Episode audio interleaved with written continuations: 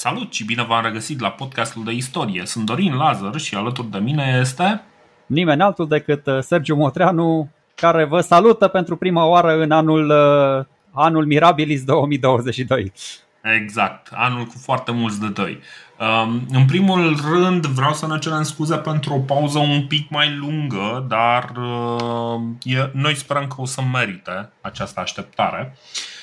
Și uh, vreau să le mulțumesc uh, pentru răbdare nu numai uh, celor care au stat și au așteptat acest episod, ci celor care ni s-au alăturat pe Patreon și care au decis să ne sprijine proiectul. Uh, lor li s-au alăturat Dragoș Muntean și Florin, uh, Florin Olingheru.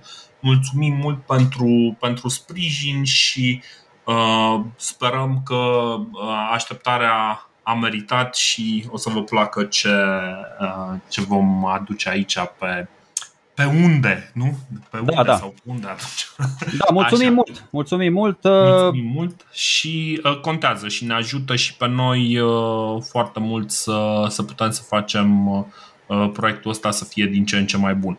Eu mă gândeam așa, uh, să știi că pentru, pentru podcastul ăsta de istorie, pentru proiectul nostru, anul 2021 cred că a fost cel mai bun an, din toate punctele de vedere și sper să o ținem tot așa, cu seriozitate, cu, cu relaxare, cu determinare, cu atenție. Mm-hmm. Eu sunt sigur că vor ieși numai lucruri bune din, uh, din colaborarea noastră și le, le mulțumim susținătorilor și ascultătorilor. Îmi aduc aminte, foarte interesant, Exact anul trecut pe vremea asta începeam, eram la Tiberius. Eram la Tiberius, uh, împăratul care nu iubea Roma. Există și o carte care se numește așa și anul ăsta, vedeți, uh, uh, anul ăsta am ajuns la Traian, împăratul care o să vedem nu prea iubește Dacia și vom încerca episodul ăsta să vedem printre altele dacă așa. Păi eu, vedem, vedem dacă nu, o iubește. Nu numai că o iubește, dar și o și dorește foarte mult. Adică, na, vorbim totuși despre uh, adevăratul Chuck Norris de Roma, știi? Uh, nimeni altul decât uh, Marcus Sulpius Traianus. Uh, bun, înainte să, să începem, trebuie evident să ne facem mea culpa cu două lucruri, dar primul va zice Sergiu. A, da, o mică eroare. Eu am confundat Novio Dunum cu Singidunum. Da? Am spus că este în, în vestul Dunării, în loc să spun că e în est. Deci Novio Dunum nu are treabă și nu este Belgradul de azi. Are treabă cu mhm. Isacea de azi. Da? Tu ai spus despre Novio Dunum, nu erai sigur unde e plasat și l-am plasat eu ca Tolomacu în vest. E un mic orășel de lângă Tulcea și aici în antichitate că ăsta era și contextul, de fapt era o fortăreață romană și o bază navală pentru, pentru flota dunăreană. Uh, deci ăsta era contextul, uh, deplasarea navelor romane pe Dunăre de la est la vest în, în scopuri militare. Și până să spui tu eroarea ta, pentru că o chestie foarte importantă, nu cred că am mai spus-o până acum, dar să, să știți că nu este vorba doar despre erat aici, cel puțin din punctul meu de vedere. E vorba mai ales despre uh, recunoașterea unei greșeli. Cred că e foarte important aspectul ăsta și mi-ar plăcea să-l văd la cât mai mulți oameni. Adică mie mi se pare un gest extrem de nobil și de util că atunci când ai comis-o, poți să-ți recunoști greșeala. Dar nu doar pentru tine, adică să nu o faci la modul ăla așa cumva ă, tăcut și ofticat și meschin. Să recunoști față de ceilalți. Că eu, de exemplu, și cred că și tu, bă, eu nu-mi doresc să, să devin infailibil sau irefutabil. Adică nu vreau să am tot timpul dreptate, nu vreau să să vin tot timpul cu teorii din astea uh, de necombătut. Nu vreau să vin cu puncte de vedere senzaționale. Eu vreau să fiu perfectibil. Adică vreau să parcurgem împreună un proces din ăsta de descoperire, de perfecționare, de înțelegere mai, mai profundă a lucrurilor și asta înseamnă să știți că vom continua să greșim. Nu ne dorim evident lucrul ăsta, dar, dar e inevitabil, adică vreau să înțelegeți că e inevitabil. Dar cel mai important, de fiecare dată când ne vom da seama că am greșit, nu vom avea nicio problemă să recunoaștem chestia asta. Nu ne cade poleții jos de pe, de pe umeri, dar, adică bine, nu sunt, slavă Domnului că nu avem epoleți, nu suntem uh, ofițeri sub acoperire, dar zic așa, deci asta e treaba cu erata. Eu uh, țin țin mult și de aia am spus chestia asta, țin mult că atunci când greșim să, să recunoaștem și să ne facem mea culpa, de ce nu? Uh, sunt de acord, tovarăș ofițer. uh, bun. Deci, dincolo de, de toate lucrurile astea, uh, sunt de acord cu ceea ce ai spus tu. Până la urmă, nu vrem să uităm un aspect foarte important. Acest proiect îl facem în primul rând, e într-adevăr o chestiune egoistă, îl facem pentru noi, pentru noi doi, uh, care uh, am decis împreună să descoperim uh, toate lucrurile astea și nu ne facem nici nouă, nici celor care ne ascultă vreun, vreun lucru bun dacă noi ne ascundem în spatele unei erori de interpretare și nu avem nicio miză aici. Corect, corect. De, deci nu, nu este o chestie de a școlărească unde trebuie să ne ascundem că poate luăm notă mică. Și cred că ați și observat că nu, nu suntem genul de oameni care nu, noi nu ne menajăm niciunul pe altul. Adică nu, eu nu-l poleez pe Dorin, do, do, Dorin nu mă polează pe mine, nu mă poleiește sau în fine. Deci discuția este foarte relaxată, organică, Așa, sinceră și acum să trecem și la greșeala ta, maestre. Exact, pentru că e o chestie pe care vreau să o povestesc încă de câteva episoade încoace, deci o țin de câteva luni încoace, dar nu am găsit un moment foarte bun și cred că ăsta este un moment foarte bun uh, să începem și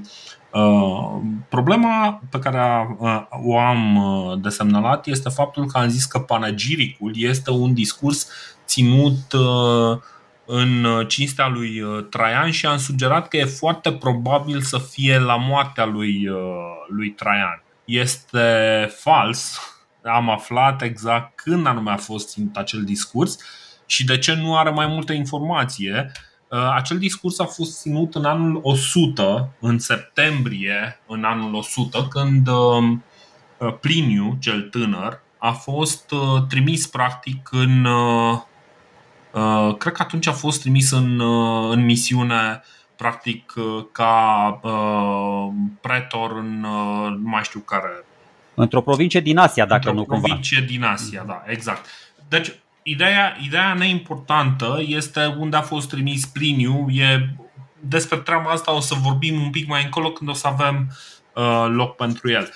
Ce este important este că discursul ăsta are loc în uh, septembrie 100. Ăsta este motivul pentru care discursul este atât de laudativ, uh, pentru că omul uh, practic era un, un Vadim Tudor cântându-i osanale lui Ceaușescu. În toată regula, fără niciun fel de rușine, fără niciun fel de perdea. Cam asta este panegiricul, exact asta este și de asta, de asta glumeam eu că bă, Traian este un adevărat Chuck Norris de Roma.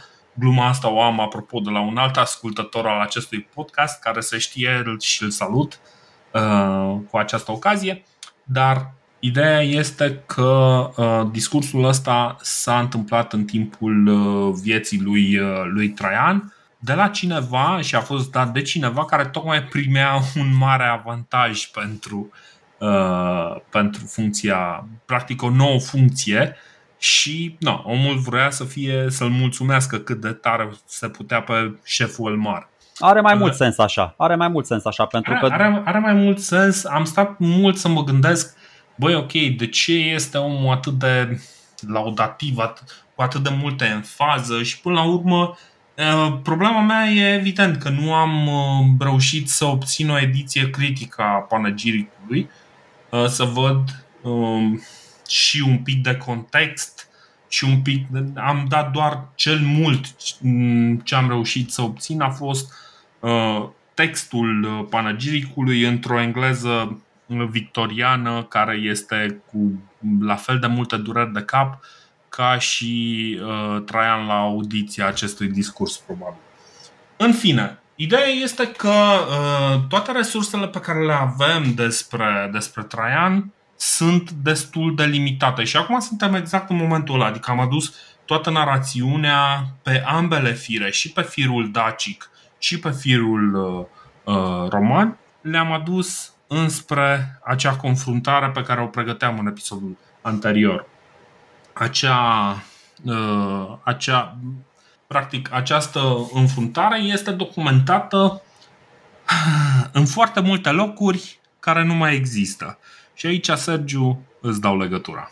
Ah, da, stai că m-ai luat așa ca din oală. Da, în, în mod cu totul și cu totul ciudat și nefericit și inexplicabil și cum vreți să spuneți voi, bă, s-au, s-au evaporat foarte multe izvoare literare care ne prezintă confruntarea asta uh, megalomanică, magnifică dintre daci și romani, dintre dacii lui Decebal și romanii lui Traian, uh, au dispărut. Nu știu, nu mai sunt, nu mai există. Sunt foarte puține și alea care sunt sunt destul de lacunare. Uh, și haideți să vă spun totuși că m-am gândit la chestia asta. De, de ce spun e inexplicabil și aproape incredibil? Pentru că Traian, asemenea idolului său Cezar, da, ține minte, Cezar a scris comentarii de Belo, uh, de Belo Gallico, a scris uh, Cezar. Uh, Traian scrie comentarii de Belo Dacico, care comentarii s-au pierdut definitiv, ceea ce mi se pare foarte, foarte dubios.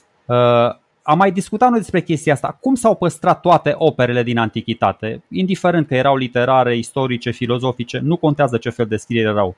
Foarte simplu, erau copiate și răscopiate în neștire de 100 de ori, de 1000 de ori, de 10.000 de ori, da? Pentru că autorii operelor respective aveau mijloace necesare să o facă, da? Aveau banii necesari în primul rând, da? Și mă rog, probabil că voiau uh, și să rămână în istorie, dar asta era cumva pe, pe plan secund. Cicero, uh, Cezar, Alexandru Macedon, uh, Hannibal, Mitridate, Platon, Aristotel, toți ăștia, toți oamenii ăștia au scris și despre ei s-a scris. Pentru că erau oameni influenți erau oameni bogați, operele lor s-au multiplicat prin copiere și au, au avut și ei grijă de chestia asta. Cicero chiar spunea că își punea sclavii să-i copieze discursurile și operele. Și chiar dacă au dispărut în timp, că eu am zis, da, de 100, 1000, 10.000, bă, chiar dacă au dispărut jumătate, trei sferturi din ele, tot au mai rămas restul. Ca noi să ne putem uita în trecut și să înțelegem să-l înțelegem cât mai bine, dar nu să orbecăim ca, ca chiorii cum facem acum. Știu că voi credeți, aveți impresia că sunt foarte multe informații despre confruntarea asta dintre Decebal și Traian, că sunt foarte multe chestii. Dar literar, scris negru pe alb, sunt foarte puține. Și aici vine nelămurirea mea, vine uimirea mea. Traian, în momentul ăla era împăratul împăraților. Și dacă a scris, că e și ipoteza asta foarte azlie, și dacă a scris cea mai proastă carte din lume, să zicem că, să zicem că asta, comentarii de Belo Dacico, e cea mai proastă, cea mai plictisitoare, cea mai uh, cretină carte din lume. Bă, omul putea să-și pună oamenii, să-și pună sclavii, să-și pună clienții, să o multiplice de la infinit. Deci comentariile astea ale lui trebuiau să ajungă o a doua Biblie, ca să zic așa. Aș, aș zice totuși că e totuși o lucrare de propagandă. În epocă sunt sigur că a fost copiată și răscopiată, dar uh, foarte probabil s-a pierdut și uh, Uh, realitatea este că doar accidente uh, păstrează majoritatea cărților care au ajuns la noi din cele mai vechi timpuri, știi? Man, da, ce a adică... scris Cicero nu s-a pierdut, ce a scris Cezar nu s-a pierdut, ce a scris da, Apia da, nu s-a pierdut. că toate au fost găsite prin accidente. Sunt unele, sunt sunt N, uh, N cazuri de biblioteci arse, distruse, uh, biblioteci care au ținut Uh, toate, toate aceste manuscrise în, uh, într-o formă nu foarte, nu foarte bună, uh, s-au stricat o groază de manuscrise, s-au pierdut o groază de manuscrise, s-au suprascris o groază, o groază de manuscrise. Nu, lumea nu a avut întotdeauna aceeași reverență față de știința istorică, așa cum avem noi acum, bine zic știința istorică, dar este un pic un pic mai mult. Lumea nu a avut aceeași reverență și aceeași uh, și nu a existat aceeași importanță, de exemplu, pentru propaganda lui uh, Traian de, de la anul 105. Uh, nu i-a interesat foarte mult pe oamenii din uh, care trăiau în anul 400, să zicem, știi? Care erau suficient de departe în timp încât să nu le mai pese foarte tare încât uh, imperiul lor să aibă o cu totul altă formă, o cu totul altă modalitate de guvernare și uh, na, cum, până la urmă nici noi nu avem foarte multe lucruri din, nu știu, din ce a scris Ok, Ia Dorine. Ne gândim ce, ce, ce ne-a rămas de la Ștefan cel Mare scris?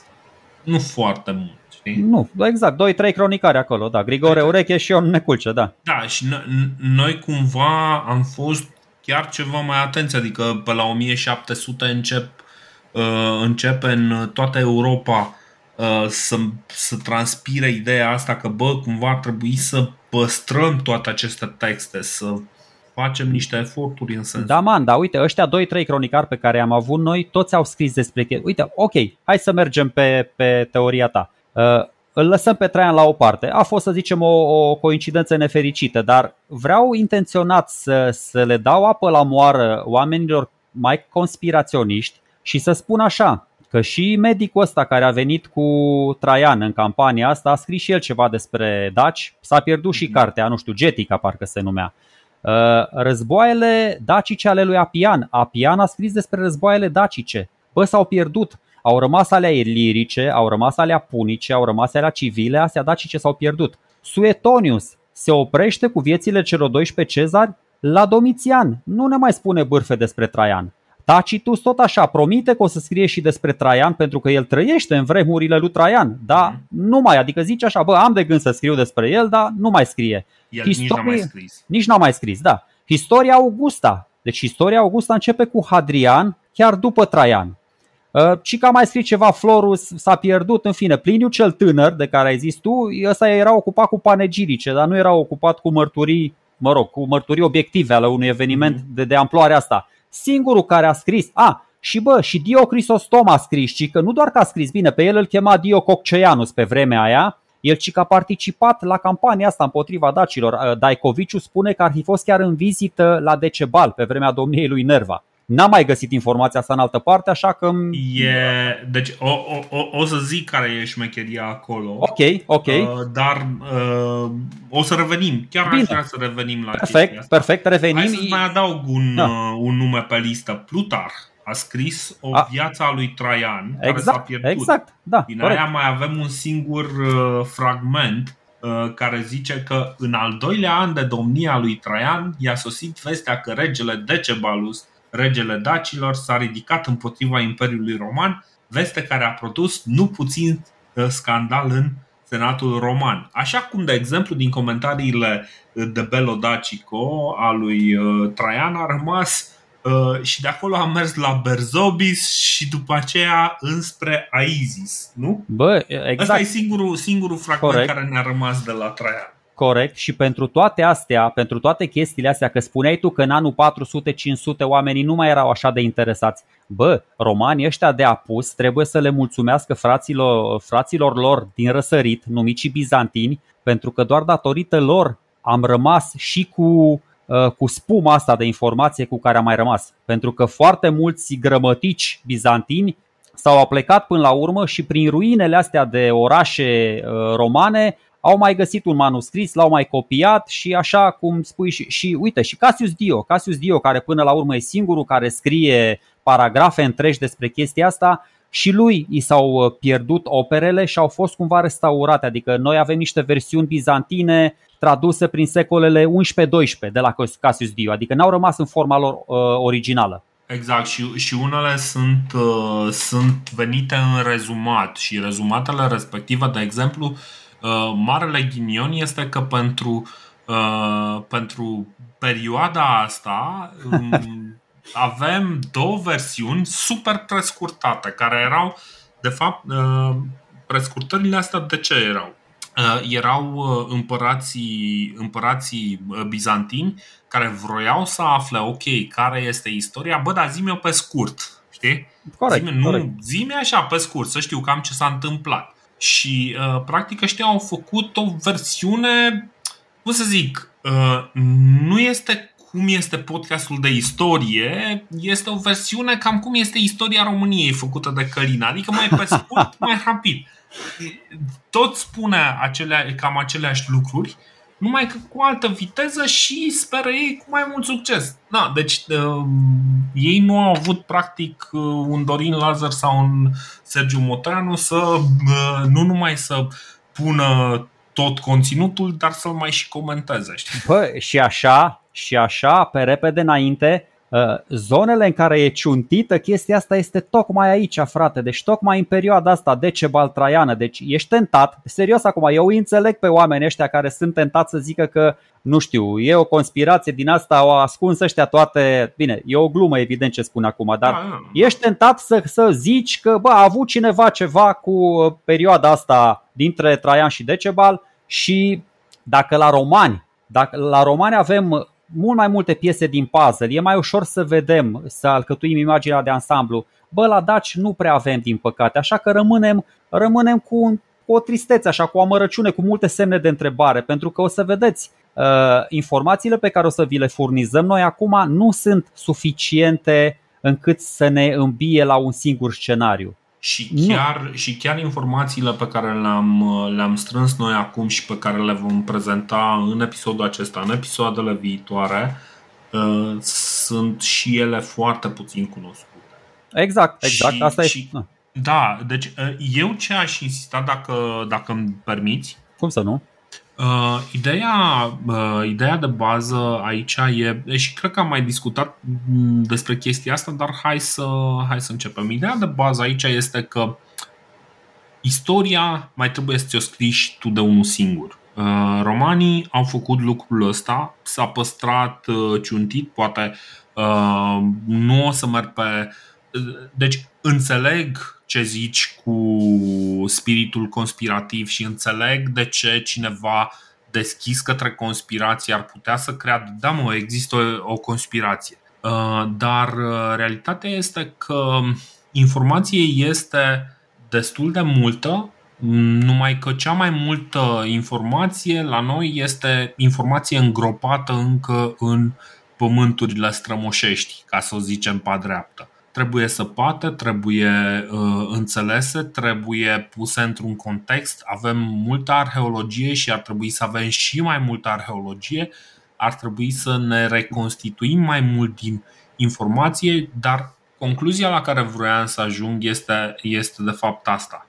Nici o națiune, nici un popor, nici un grup din lumea asta nu există dacă nu își comunică în timp istoria, dacă nu își comunică în timp tradițiile, uh, care sunt mm, ideile de bază și trebuie să o facă ei, nu trebuie să aștepte după alții uh, să o facă. Uh, România în momentul ăsta este într-o stare și dacă îmi permit acest comentariu social, este într-o stare jalnică din punctul ăsta de vedere. Din punct de vedere cultural suntem inundați de o cultură mult mai mare, cea de limbă Uh, cea de limbă engleză, uh, care este, este un, uh, un gigant, este ca Roma față de, de Dacia în, în epoca respectivă.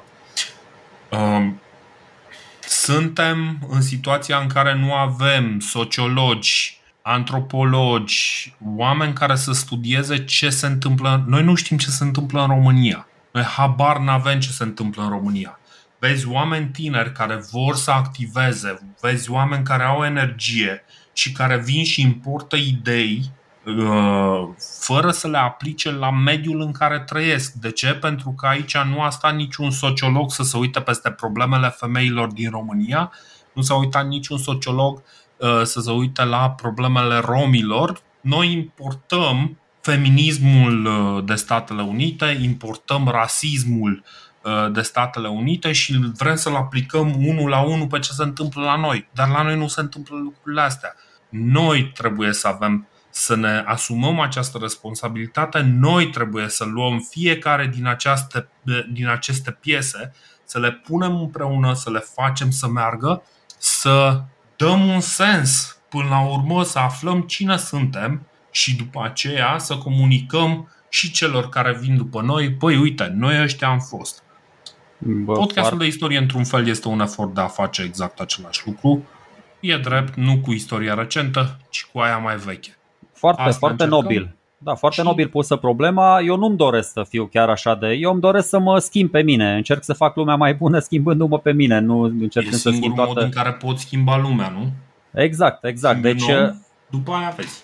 Ce se uh, întorcându-mă totuși la, la societatea de pe vremea lui uh, Traian și Decebal, va trebui să ne mulțumim, tocmai lipsindu-ne atât de multă informație, va trebui să ne mulțumim cu cel mai cu, cu chestia evidentă. Cum ai spus și tu până la urmă, ideal ar fi să avem și informații arheologice, și numismatice, și literare, dar cu problema asta uh, în antichitate nu ne-am confruntat doar noi, nu s-au confruntat doar dacii, s-au confruntat și sciții, și germanii și galii, toți au avut o cultură din asta, mă rog, spiritual nescrise, ca să spun așa, spiritual mistică. Și atunci au fost la mâna, chiar la mâna, literal, au fost la mâna romanilor, care au scris vrute și nevrute despre ei. Nu Așa există că... o istorie sarmată, nu există o istorie da. iazigă, nu există o istorie roxolană, nu există o istorie getică sau ex, o istorie dacică, pentru că popoarele astea n-au vrut să și le scrie. Uh, și asta, încă o dată, nu pentru că uh, dacii, dacii geții, nu știau să scrie. Știau să scrie, știau să comunice și chiar o să avem un episod foarte simpatic în care burii arată că știu și să scrie fără nicio problemă. Dar. Uh, chiar dacă în latină, scriu în latină. Chiar, chiar dacă în latină, așa. Uh, ideea este că ei uh, foloseau scrisul exclusiv pentru lucruri strict utile sau care li se păreau utile pentru schimburi economice și pentru, poate, pentru uh, distracție, deși nu avem de să știm uh, lucrurile astea. Schimburi economice și uh, mesaje, uh, mesagerie uh, administrativă, militară, whatever. Dar chestia este că nu, uh, nu avem uh, un, un efort de a uh, construi o conștiință, să zicem, națională în, uh, în zona dacică și nu ai atunci pe cineva care vrea să facă o istorie a dacilor în uh, anul 100, știi? Să fie un, uh, un Diocasius care să se apuce să scrie istoria dacilor de la Zamolx încoace, știi? Înseamnă că va trebui să ne mulțumim cu cel mai uh, monumental monument, ca să zic așa, care reprezintă încleștarea asta dintre uh, epopeica încleștare dintre daci și romani, iar această capodoperă minunat de monumentală e nimeni alta decât uh, coluna lui Traian. Exact, exact. Uh, Ovidiu Eftimie zicea că practic noi avem singura poveste care chiar ne-a rămas de la anul ăla pentru că noi nu prea avem manuscrise scrise în anul 100. Avem manuscrise copiate, dar uh, nimeni nu s-a apucat să modifice sau să copieze de mână columna lui Traian. Practic avea, avem uh, o, uh, o sursă istorică ne, uh, nemodificată. Deși și asta e modificată, pentru că inițial columna lui Traian era pictată în culori foarte vii dar pe care nu le mai cunoaștem pentru că, evident, două milenii au cam șters uh, au cam șters culorile și orice șansă de a le uh, recupera. Dar știm că a fost uh, viu colorată și cum altfel pentru că nu ar fi fost deloc vizibilă altfel doar prin bazorelieful respectiv făcut în piatră e insuficient.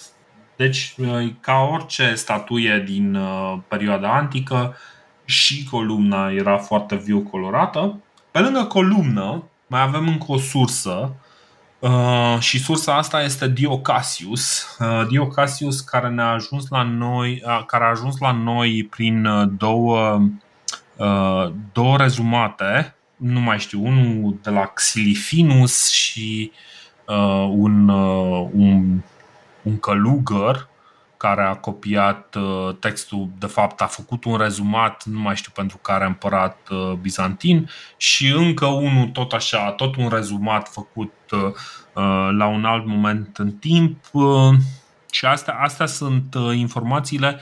O să vedem că informațiile pe care le avem sunt fragmentare, doar foarte rar câte un detaliu interesant care ne-a mai uh, rămas și pe care o să încercăm să-l, uh, să-l punem în evidență. Vorbim despre columna lui Traian, totuși, uh, este într-adevăr, da, e, e, e acolo, e veche, e ne, ne, nemodificată în timp Bă, Dar e. este foarte adică important. E restaurată, n-a fost tot timpul așa, n-a fost tot timpul așa de erectă. A mai căzut, a mai fost restaurată, a mai fost ridicată, că da, na, Roma da, a fost da, multă vreme o ruină.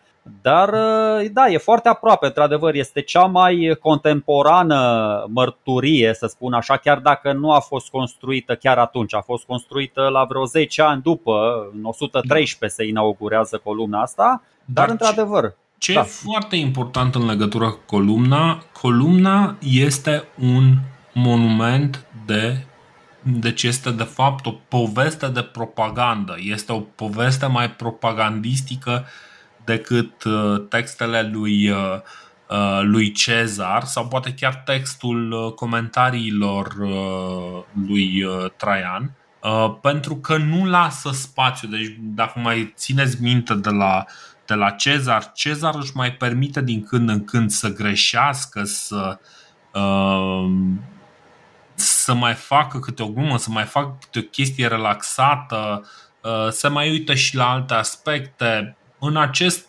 document de propagandă este imposibil să faci așa ceva, trebuie împăratul să apară în uh, toată splendoarea lui, trebuie să li se amintească oamenilor că el este până la urmă cum ziceam, un Chuck Norris avant la letră și uh, cam, uh, cam ăsta este scopul ei. Deci, Bun, propagandă, uh, propagandă, Dorine, dar așa. Uh, dacă stai totuși și te apleci asupra ei cu un ochi istoric, uh, poți să-ți dai seama care fapte sunt prezentate în mod real și care sunt fantezii din astea artistice, adică care sunt, care, sunt proce- uh, care sunt procentele pentru fiecare categorie? Pentru că, ok, tu spui, bun, are mai degrabă un, un, un scop propagandistic, uh, nu unul informativ. Dar și propaganda aia, propaganda, nu poate, propaganda vine așezată pe, pe o chestie reală. Dacă tu nu ai chestia reală, dacă nu s-a întâmplat chestia, propaganda nu funcționează. Că am mai vorbit noi despre chestia. Cea mai bună propagandă e până la urmă exemplu personal. Absolut, Dacă tu absolut. te comporți ca, nu știu, ca Nero, o să te trateze lumea ca pe Caligula. Uh-huh. Deci asta spun, dacă te comporți ca uh, Cezar, o să te trateze lumea ca un Traian. Uh, adică eu îmi dau seama ce spui și sunt multe limite din asta, o să vedem, fără o conjuncție între izvoarele arheologice, fără izvoarele literare, columna asta e cam degeaba nu putem să ne dăm seama, adică putem face o cronologie reală din scenele de pe columnă. Ne uităm așa în jurul cercului, de sus în jos, de jos în sus, uh, ne dăm seama că poate nu sunt aruncate acolo toate informațiile alea la Andala, dar nu vedem uh, toponime, nu vedem hidronime, nu știm exact uh, ce râu treceau romanii, nu, știu, nu știm exact în ce munte se cocoțau, ce cetate cucereau și așa mai departe. Sunt momente în care ne putem da seama, pentru că, de exemplu, nu avem hidronime, dar avem uh, reprezentări uh, uh, ale zeilor și, um, de exemplu, Easterul sau Danubius. Dunărea Așa. Avea, avea o proprie zeitate numită Danubius pentru care există o reprezentare standardizată, evident derivată din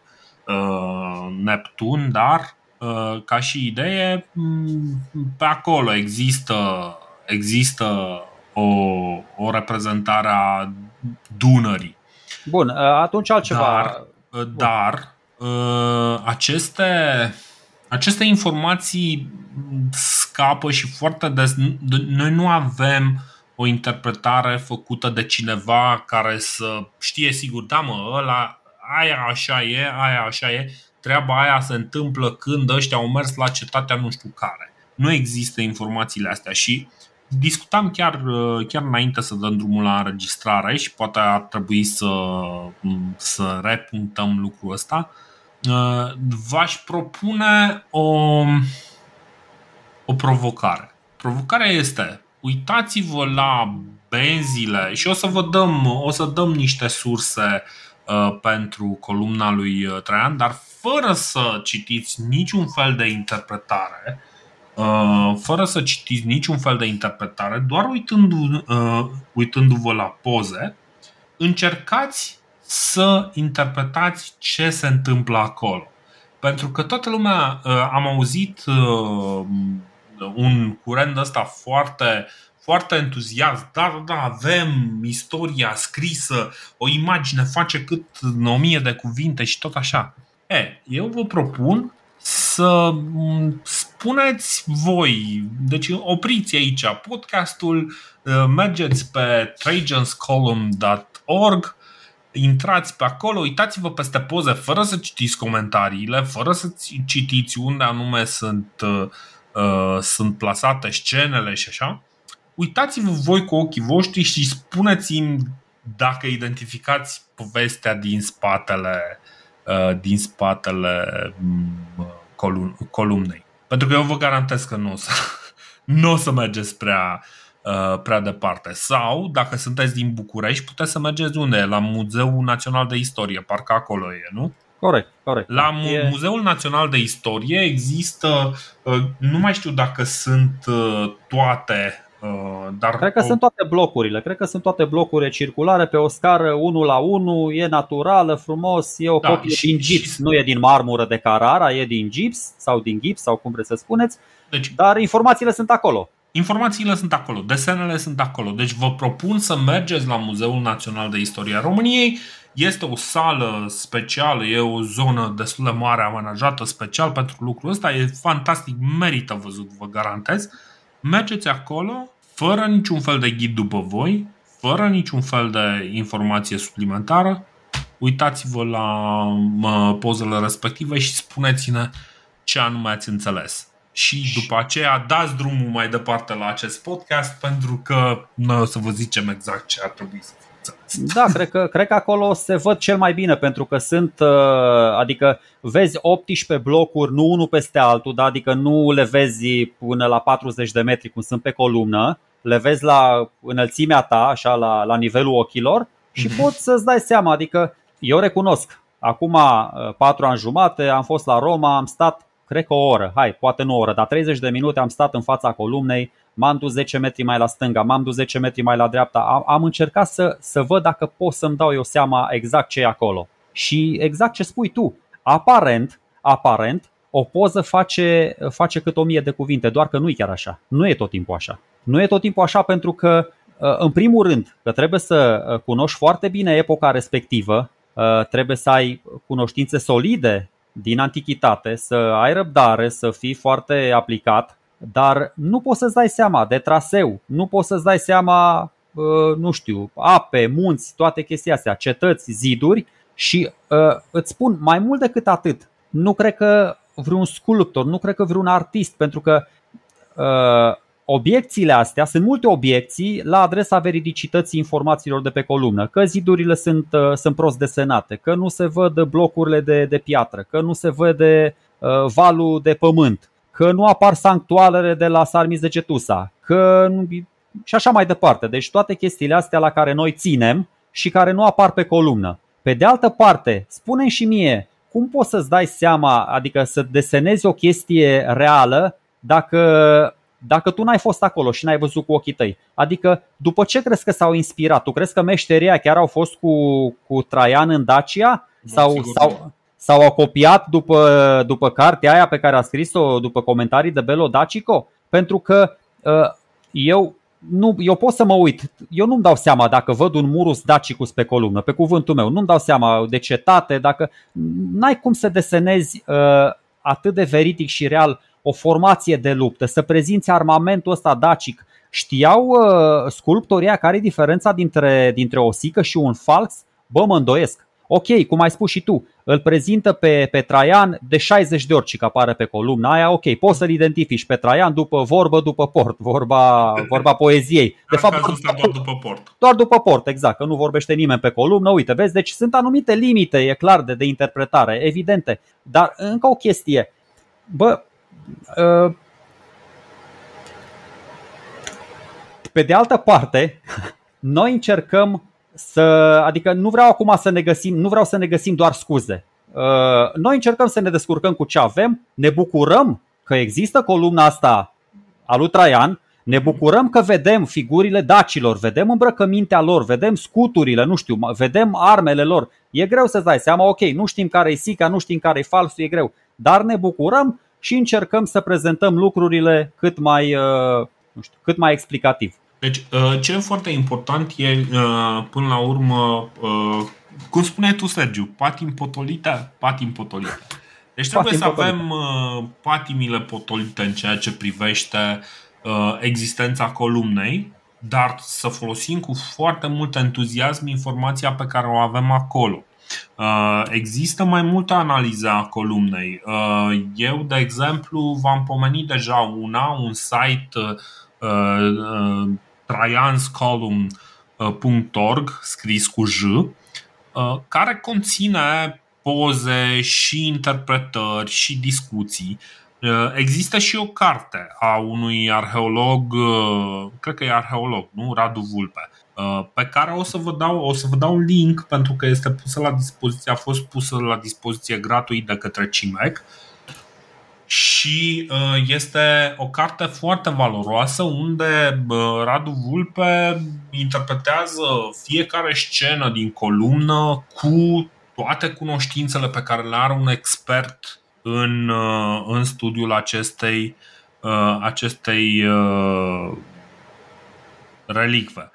Dar trebuie iarăși un pic luat cu oarecare circumspecție. Mie mi se pare că, de exemplu, Radu Vulpe interpretează cu foarte mult entuziasm și precizie niște lucruri care nu știu dacă pot fi interpretate chiar atât de precis. Adică el povestește niște lucruri, eu mă uit pe columnă și efectiv nu sunt acolo.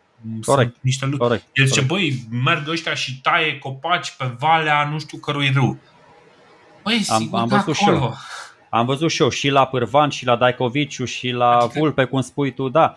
Poți să sunt, dai... sunt niște lucruri entuziaste. Pe de altă parte, de exemplu, o altă sursă foarte importantă, există o carte scrisă de Uh, cred că Constantin Petolescu sau ceva de genul ăsta, Dacia 1000 de ani de istorie. În cartea respectivă se ia un citat de la Dio Crisostom pe care noi l-am mai prezentat cu ceva vreme în urmă și citatul respectiv este interpretat în mod greșit, absolut greșit, uh, ca fiind un, uh, o dovadă că Dio Crisostom s-a dus și a văzut lucrurile astea într-o tabără uh, Uh, dacică. Dar este ah. fals. Aha, Aia deci am, am, am avut dreptate să fiu sceptic. 100%.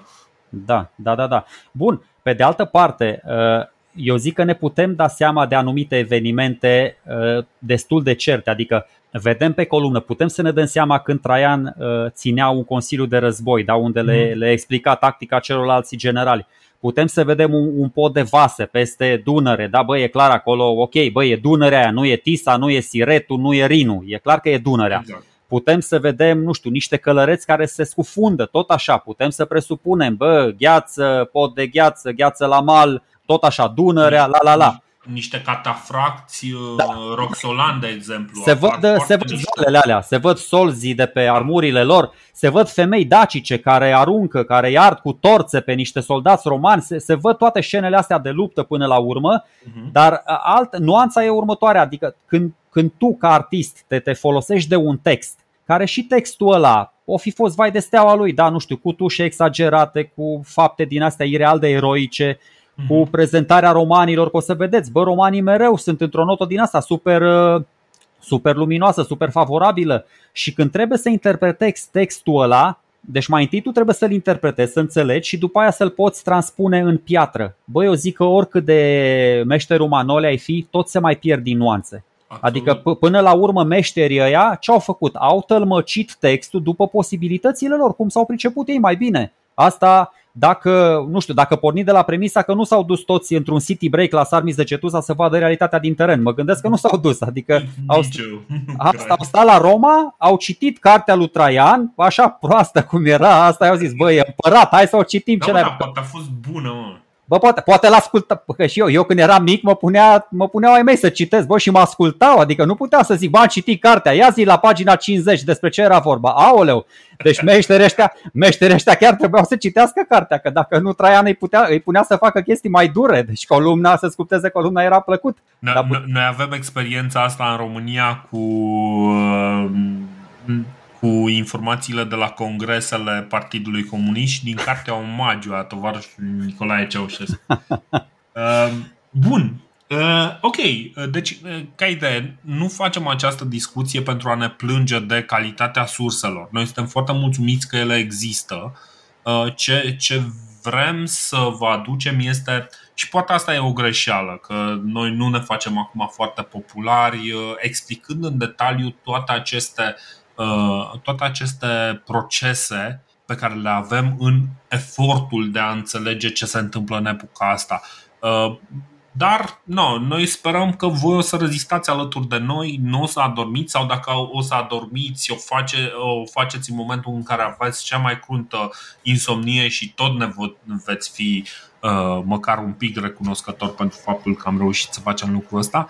Noi încercăm să facem uh, materialul ăsta ceva mai atractiv, dar înainte vrem să vă și explicăm cam care este situația din teren, cam cam ce informații avem, cam pe ce ne bazăm în momentul în care o să vorbim toate lucrurile pe care le vom vorbi mai departe și în stilul ăsta în episodul viitor. No, no, și, și eu, ok, ca să, să închei, las și eu columna în urmă.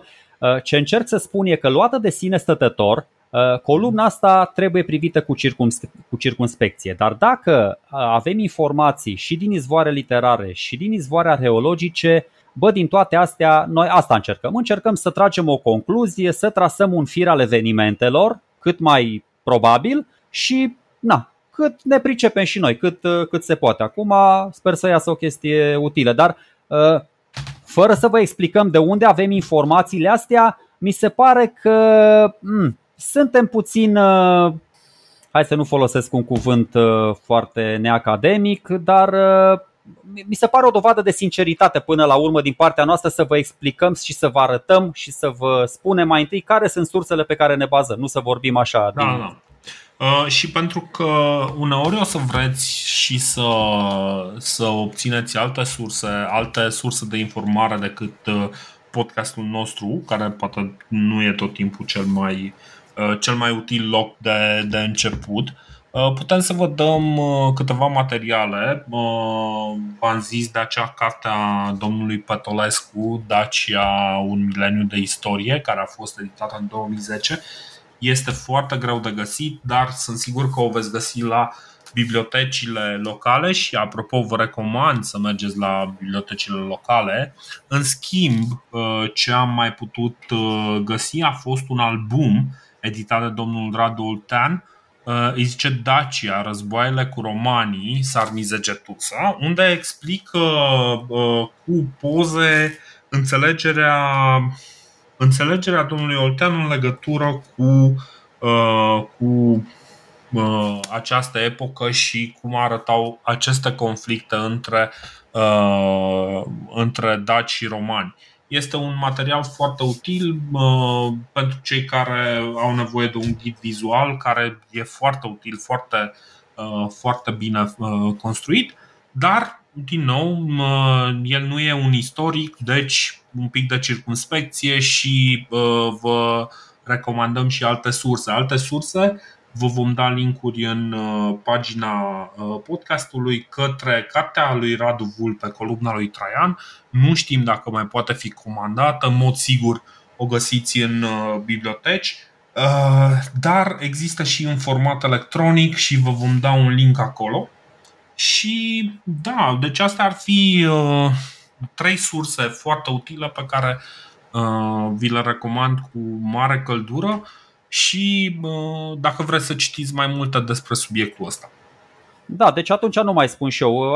Aș fi spus și eu cărțile pe care le-am citit, cum m-am pregătit, deși nu le-am pregătit chiar așa cum mi-aș fi dorit, nu le-am citit chiar atât de atent, dar uh, Adrian Daicoviciu Daci, mi se mm-hmm. pare o carte bună, uh, de la Burevista la Decebal de Dumitru Berciu, uh, okay. Mai citesc Traian de Horia Ursu, mai are și Cătălin Borangic o carte cu Dacia printre daci mergând. Uh, Dumitru Tudor, Decebal și Traian, uh, mai e istoria militară a poporului român care tratează foarte serios, tot așa, cu uh, scene de pe columnă și o carte aplicată, dar vă spun, uneori cu cât citești mai mult, cu atâta ți se, ți se nămolesc ideile în cap. De multe ori mhm. aș prefera să citesc o singură carte, să urmăresc un, un singur fir epic narrativ și să, să ajung mai departe. Îi spunea și lui Dorin la început, înainte de, de a începe înregistrarea, că am avut impresia că m-am împotmolit de câteva ori. Pur și simplu, nu știu, mă loveam de un zid informativ, nu, nu mai știam, mă blocam. Bă, pe unde au luat-o ăștia? Au fost două coloane,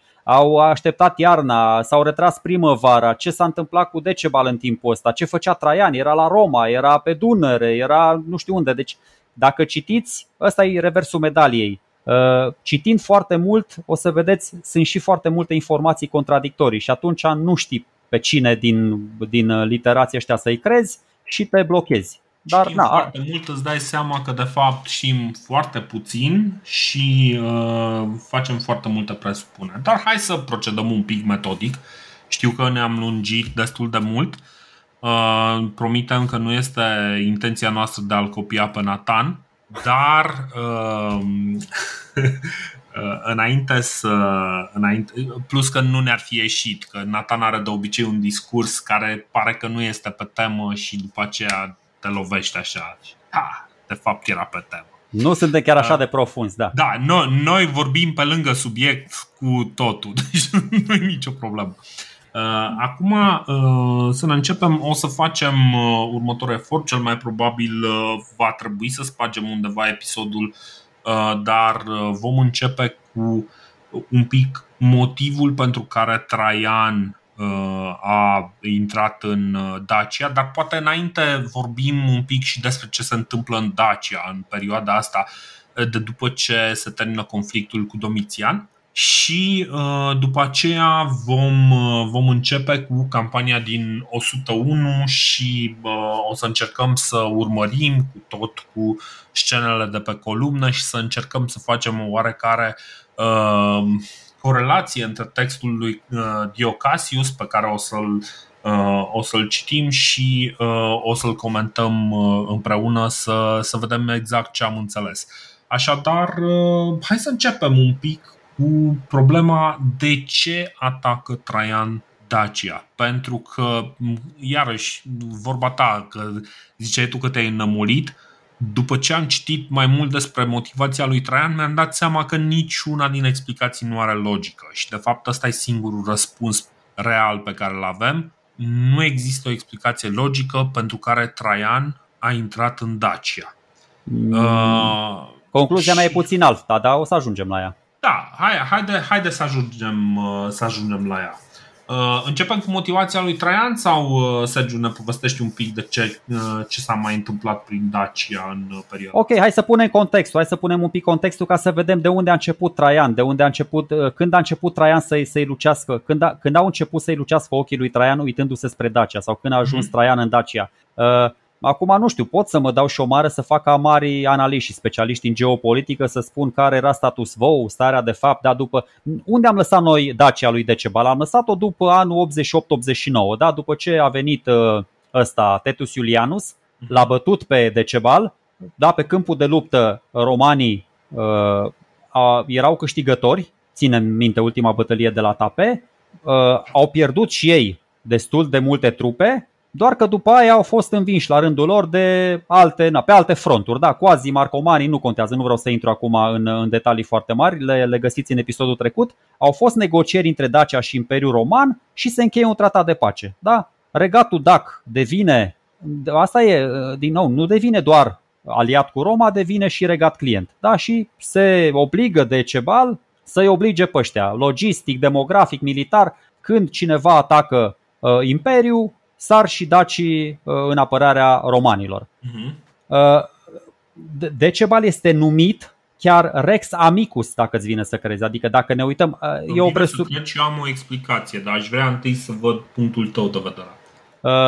Dacă ne uităm de-a lungul timpului la... Eu, eu, eu cu comparațiile astea, adică eu încerc să-mi explic lucrurile comparând cu alte chestii, dacă ne uităm de-a lungul timpului uh, la ceilalți regi care erau în fruntea regatelor uh, cliente Romei și care aveau aceeași titulatură, o să vedem inclusiv la regii Odrizi, inclusiv la, cred că și Mitridate a fost numit odată Rex Amicus, uh, regii Lumidieni pe vremea lui Ugurta și așa mai departe. Deci toți regii ăștia care teoretic aveau un tratat de pace ranforsat, adică erau regi clienți, erau amicii Romei.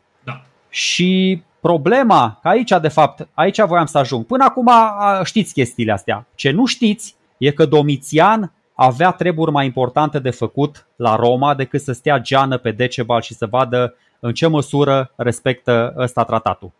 Imediat după, cred că ai zis tu, imediat după tratatul ăsta de pace în 88-89 e revolta lui Saturninus.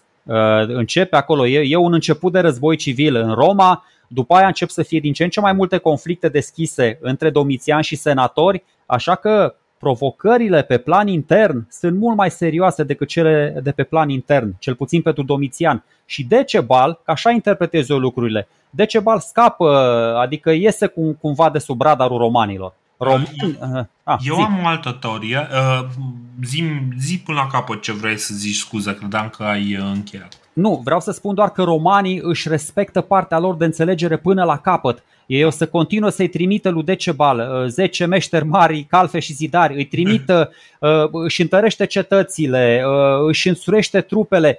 Bă, vin inginerii ăștia, îl învață să construiască, să nu știu ce, tactici militare. Mă gândesc, chiar mă gândeam că au trimis chiar niște generali, niște ofițeri din ăștia să învețe pe daci cum să lupte dar ei teoretic trebuie să lupte împotriva sarmaților, împotriva suebilor, împotriva roxolanilor.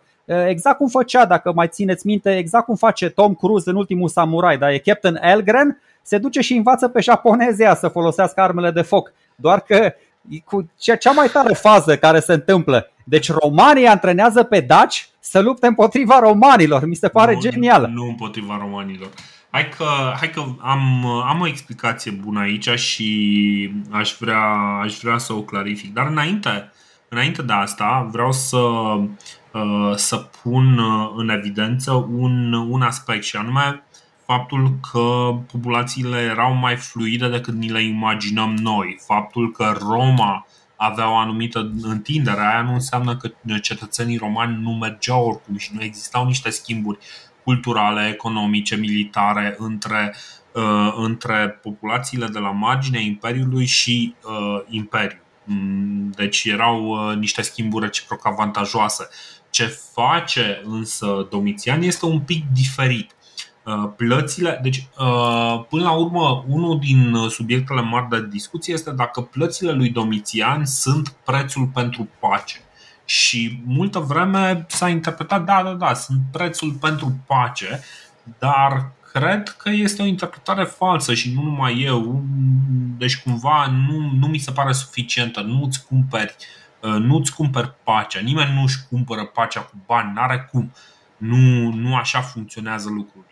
Ba, eu cred că chiar așa funcționează nu, lucrurile. Nu, nu, nu, nu, nu. Este mai degrabă prețul pentru ca Decebal să păzească de alți migratori granița. Și asta este un preț pe care Roma, în general, a fost foarte bucuroasă să-l plătească și l-a plătit până în anul 89, l-a plătit germanilor. Numai că germanii atunci s-au răsculat și uh, Domitian a fost obligat, practic, deci el ce a făcut? a luat banii pe care îi dădea germanilor, pentru că el dădea germanilor bani, a luat banii respectivi, i-a uh, pasat lui uh, a pasat resursele respective lui Decebal, pe care l-a făcut și Rex Amicus și uh, uh, s-au pus, au făcut în sfârșit pace, cumva demonstrând că Roma are forța de a intra cu armata peste el, după care uh, practic s-a dus într-o expediție de pedepsire a germanilor care, în ciuda faptului că uh, au primit acei bani, nu și-au făcut treaba și din contră au folosit resurse, resursele respective pentru a, uh, pentru a ataca Roma. Ceea ce nu a fost uh, foarte ok din partea lor.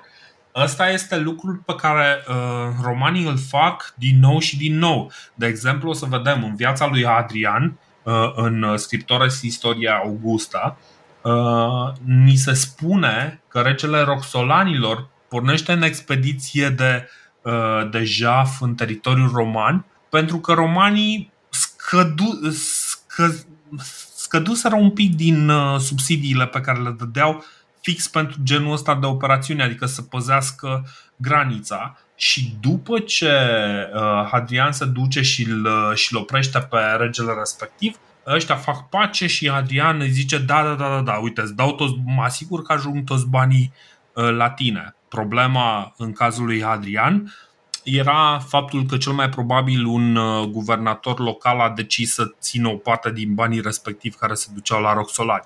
Și asta i-a nemulțumit foarte tare pe Roxolani. Okay? Uh, la fel se întâmplă cel mai probabil și cu dacii. Uh, deci nu ca să ne înțelegem. romanii recunosc Uh, recunosc necesitatea de a avea pace la graniță și preferă să plătească lui Decebal să mențină securitatea graniței, uh, o sumă pe care ei oricum o plăteau pentru, uh, pentru chestia asta și pe care doar au mutat-o dintr-o parte în alta. Deci recunoști, da, Decebal primește toate aceste stipendii, de tot acest suport tehnic și romanii își văd de ale lor da? și se așteaptă, pe bună dreptate, se așteaptă ca regele Dac să-și respecte și el partea de înțelegere și atunci când va fi cazul, adică atunci uh-huh. când teoretic îl atacă, nu știu, quasi, marcomanii, nu pe el, când îi atacă pe romani, să își facă datoria, să vină și ăsta să, să-și, să-și dovedească atașamentul față de culorile clubului AS Roma, ca să zic așa. Exact. Deci, deci Decebal, dar, dar eu m-am uitat și lasă până la Hadrian. Eu nu am văzut niciun izvor uh, care să ni prezinte pe daci și pe romani luptând cot la cot împotriva bastarnilor, de exemplu, sau coazilor, uh, sau marcomanilor. Bine, deci ce, singur, Uh, băi, există până la urmă și columna ne arată că, uh, de exemplu, armata lui uh, Traian era o armată multiculturală, ca să zicem așa, uh, o armată formată din uh, uh, inclusiv din uh, triburi dacice. Corect, corect, corect. Uh, Dar... Deci, asta, a, asta este una la mână. A doua la mână, uh, e drept, nu spune că vorbește, că face lucrurile astea, dar Pliniu în, în panegiric are un moment în care, practic, nici el nu, oricât de mult se plânge în panegiric de uh, brutalitatea și agresivitatea lui Decebal, uh, ne spune totuși că, practic, pe vremea lui uh, Traian, dacii nu mai trec Dunărea nici când îngheață. Știi? Adică, practic, cu măsurile lui Domitian, Um, dacii sunt într-o pace cât se poate de loială, cât se poate de corectă.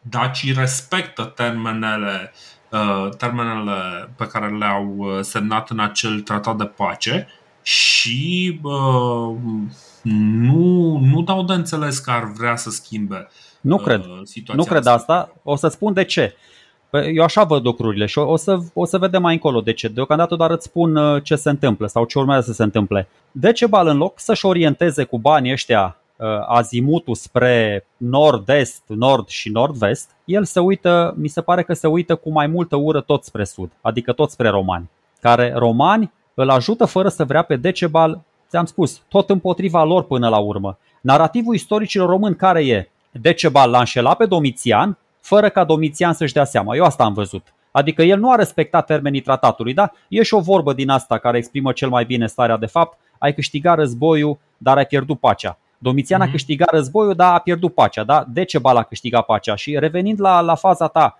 ă, la, la ce ai spus tu înainte, când ești un stat mic și ai alături de tine un vecin puternic și mare, soluția e să dai bani pentru pace. Dorină, noi am făcut chestia asta cu Imperiul Otoman la nesfârșit. Dădeam peșcheș la poartă, la înalta poartă de Behăiam, ca să nu vină ăia peste noi să ne construiască moschei la noi în țară. Exact asta ar fi. Bine, nu e paradigma, e invers. Tu ai pus foarte bine problema. Practica și, romană și, e alta. Și nu, exact, romanii, normal că nu le dădeau bani dacilor ca să nu-i atace. Le dădeau bani ca să respecte contractul, adică să lupte împotriva uh, neamurilor care eventual puteau să treacă Dunărea. Dar V-am mai spus, romanii aveau și avantaje din tratatul ăsta, adică nu trebuie să, uh, să vedem chestia asta cum o prezintă senatorii. Bă, s-a făcut Domitian de râs. În primul rând, v-am mai spus, uh, romanii și-au stabilit un cap de pod destul de solid peste Dunăre, aveau câteva garnizoane în teritoriu controlat cândva de daci, îl, puneau, îl, îl puteau ține uh, mult mai bine pe Decebal sub observație, sub control, deci nu cred că erau chiar așa de victime naive și neștiutoare sau, bă, nu erau romanii, bă, străini de ce se întâmplă în Dacia, să fim serioși. În mod sigur. A, a, mai, a mai spus chestia asta și vom vedea și în continuare cum stau lucrurile. Într-adevăr, Decebal nu e deranjat. Eu asta spun, adică nu e, nu e, chiar, un rega, nu e chiar un rege client. Decebal mi se pare că are o, are o libertate mai mult mai mare decât al oricărui alt rege client. Și încă ceva, un rege client un, un rege client nu are posibilitatea să facă el alianțe de capul lui cu alte popoare. O să vedem că Decebal face chestia asta. Și dacă mă întreb pe mine, asta singură poate să fie cea mai importantă cauză care poate să le enerveze pe Traian la culme și să rupă contractul și să-l facă terci și să se ducă să-l atace pe Decebal. Posibil. Uite, deci o să, o să vreau să citesc pentru că uh, cu toată limba foarte lemnoasă a lui Pliniu, în uh, Panegiric ne spune uh, că este, din nou, este anul 100 în septembrie și Pliniu are acest discurs. În acest discurs el prezintă Uh, cam cum arată situația uh, între, între Decebal și, și Traian, evident uh, punând accent pe faptul că, vezi, Doamne, regii, regele Dac s-ar fi speriat atât de tare de prezența lui, lui Traian la sud de Dunăre încât nu a făcut nimic. Deci Uh, dacă aveți răbdare cu mine și sper că nu vă deranjează că facem lucrul ăsta, haideți să citim un pic ce, ce zice Pliniu. Nu uitați, el poleiește foarte tare pe Traian aici, care devine un adevărat ceapnăros. Zice așa. Dar acum toți se întorc la dovezile de obediență și arată că doresc să se supună indicațiilor celui mai puternic, pentru că acum văd un general roman de soi vechi care și-a făcut renumele plin de demnitate cu câmpuri pline de catavere și ape colorate cu sângele inamicilor lor. Și acum suntem rugați să acceptăm ostateci, nu nevoiți ca în trecut să-i cumpărăm. Nici nu mai trebuie să acceptăm termeni duri și prețuri crescânde pentru a părea victorioși.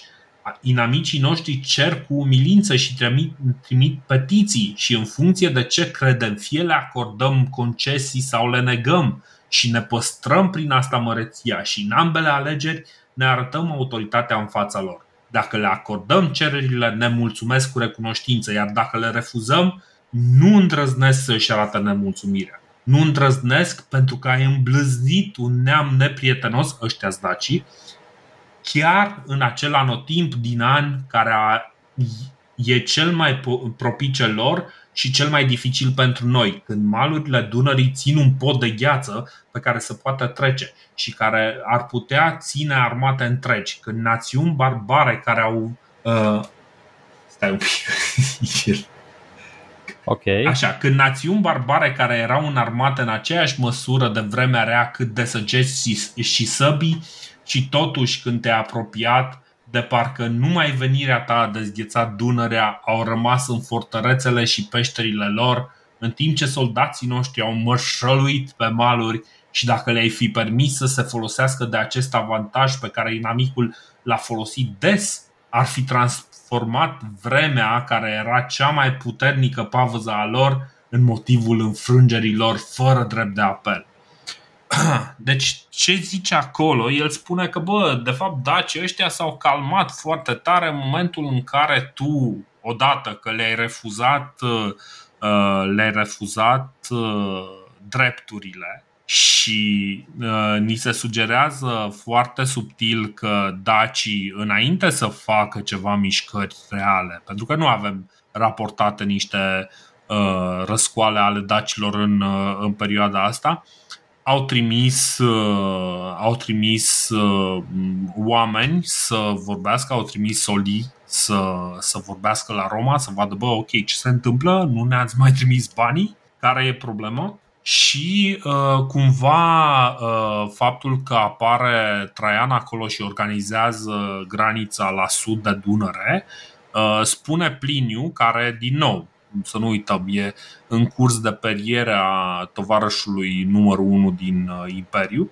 uh, spune că, băi, numai când ai apărut tu la 1,50 m magnific peste toți, ai putut să, să-i faci pe oameni să fugă înspăimântați și să rămână dincolo de Dună. Bă, nu, nu e exclus, nu e exclus pentru că exact uh, așa se va referi și Cassius Dio la relația dintre Decebal uh, și romanii lui Domitian uh-huh. față de romanii lui Traian. Exact așa o să spună că Decebal are așa un, uh, un change of fate, adică îi se schimbă puțin punctul de vedere atunci când pe tronul de la Roma urcă Traian. Până atunci era îngânfat, era tupeist, era obraznic, după ce vine Traian Decebal devine puțin mai conștient de faptul că pe ăsta nu mai poate să-l ducă cu zăhărelul. Eu, eu zic că ăsta este un, este un element de propagandă. De fapt, Traian nu mai vrea să plătească banii aia pe care îi plătea și care știa că sunt corect plătiți. Aia păi... e chestia care mie mi se pare uh, evidentă uh, că, de fapt, înțelegerea dintre Domitian și, uh, și Decebal este una corectă, pe care ambele părți o țin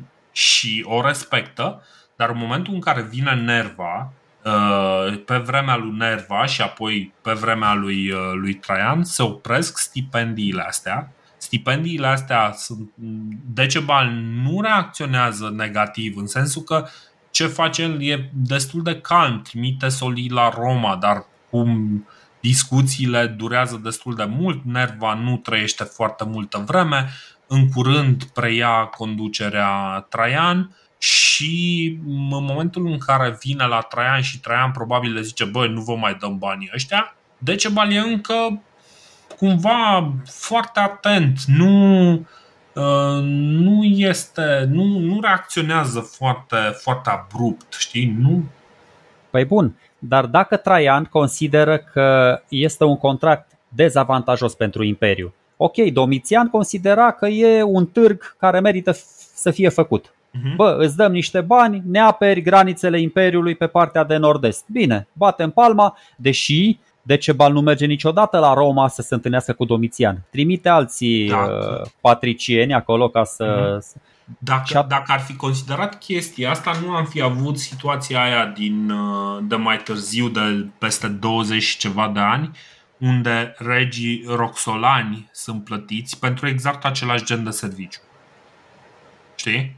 Aia e chestia, că uh, nu, nu e vorba că Traian zice, băi, nu, nu, nu, serviciul ăsta noi nu-l mai vrem de la nimeni. Nu, serviciul ăsta îl mai vrem, dar pe el îl interesează Dacia în, în, în mod deosebit și uh, de, de asta zic că pe măsură ce citești, pe măsură ce te uiți, totul pare simplu și să stai și analizezi și de fapt îți dai seama că nu e chiar atât de simplu.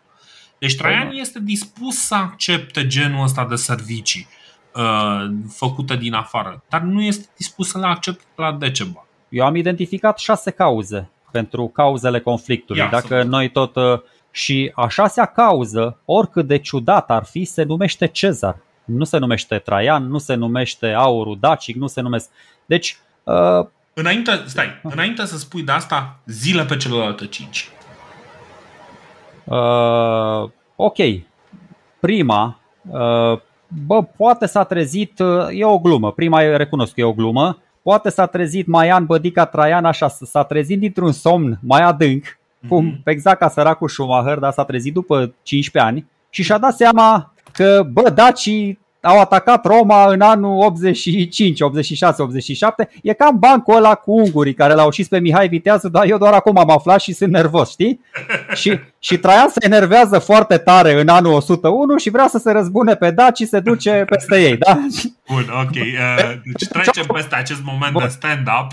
bun, ok, bun. Acum trecând la cauzele serioase. Uh, cea mai plauzibilă, așa cred eu, cea mai plauzibilă, cea mai acceptată scuză în ochii opiniei publice, pentru că mai întâi mm-hmm. Traian a pregătit opinia publică. Deci e foarte important. S-a dus, a vorbit cu Senatul, Senatul Roman i-a dat undă verde, deci a făcut totul ca la carte, legal, la la la. Cea și, mai uh, plauzibilă. Uh, vreau, vreau să adaug aici și el pune uh, exact plățile astea pe care le făcea Domitian, le întoarce și zice, băi, nu, nu, nu, Domitian, știți cât de mult îl urâm pe Domitian, corect, nu? Corect, corect. Domitian deci, a decis chestia asta, noi am făcut damnație o memorie, deci trebuie să nu le mai dăm banii lor. Păi asta spun.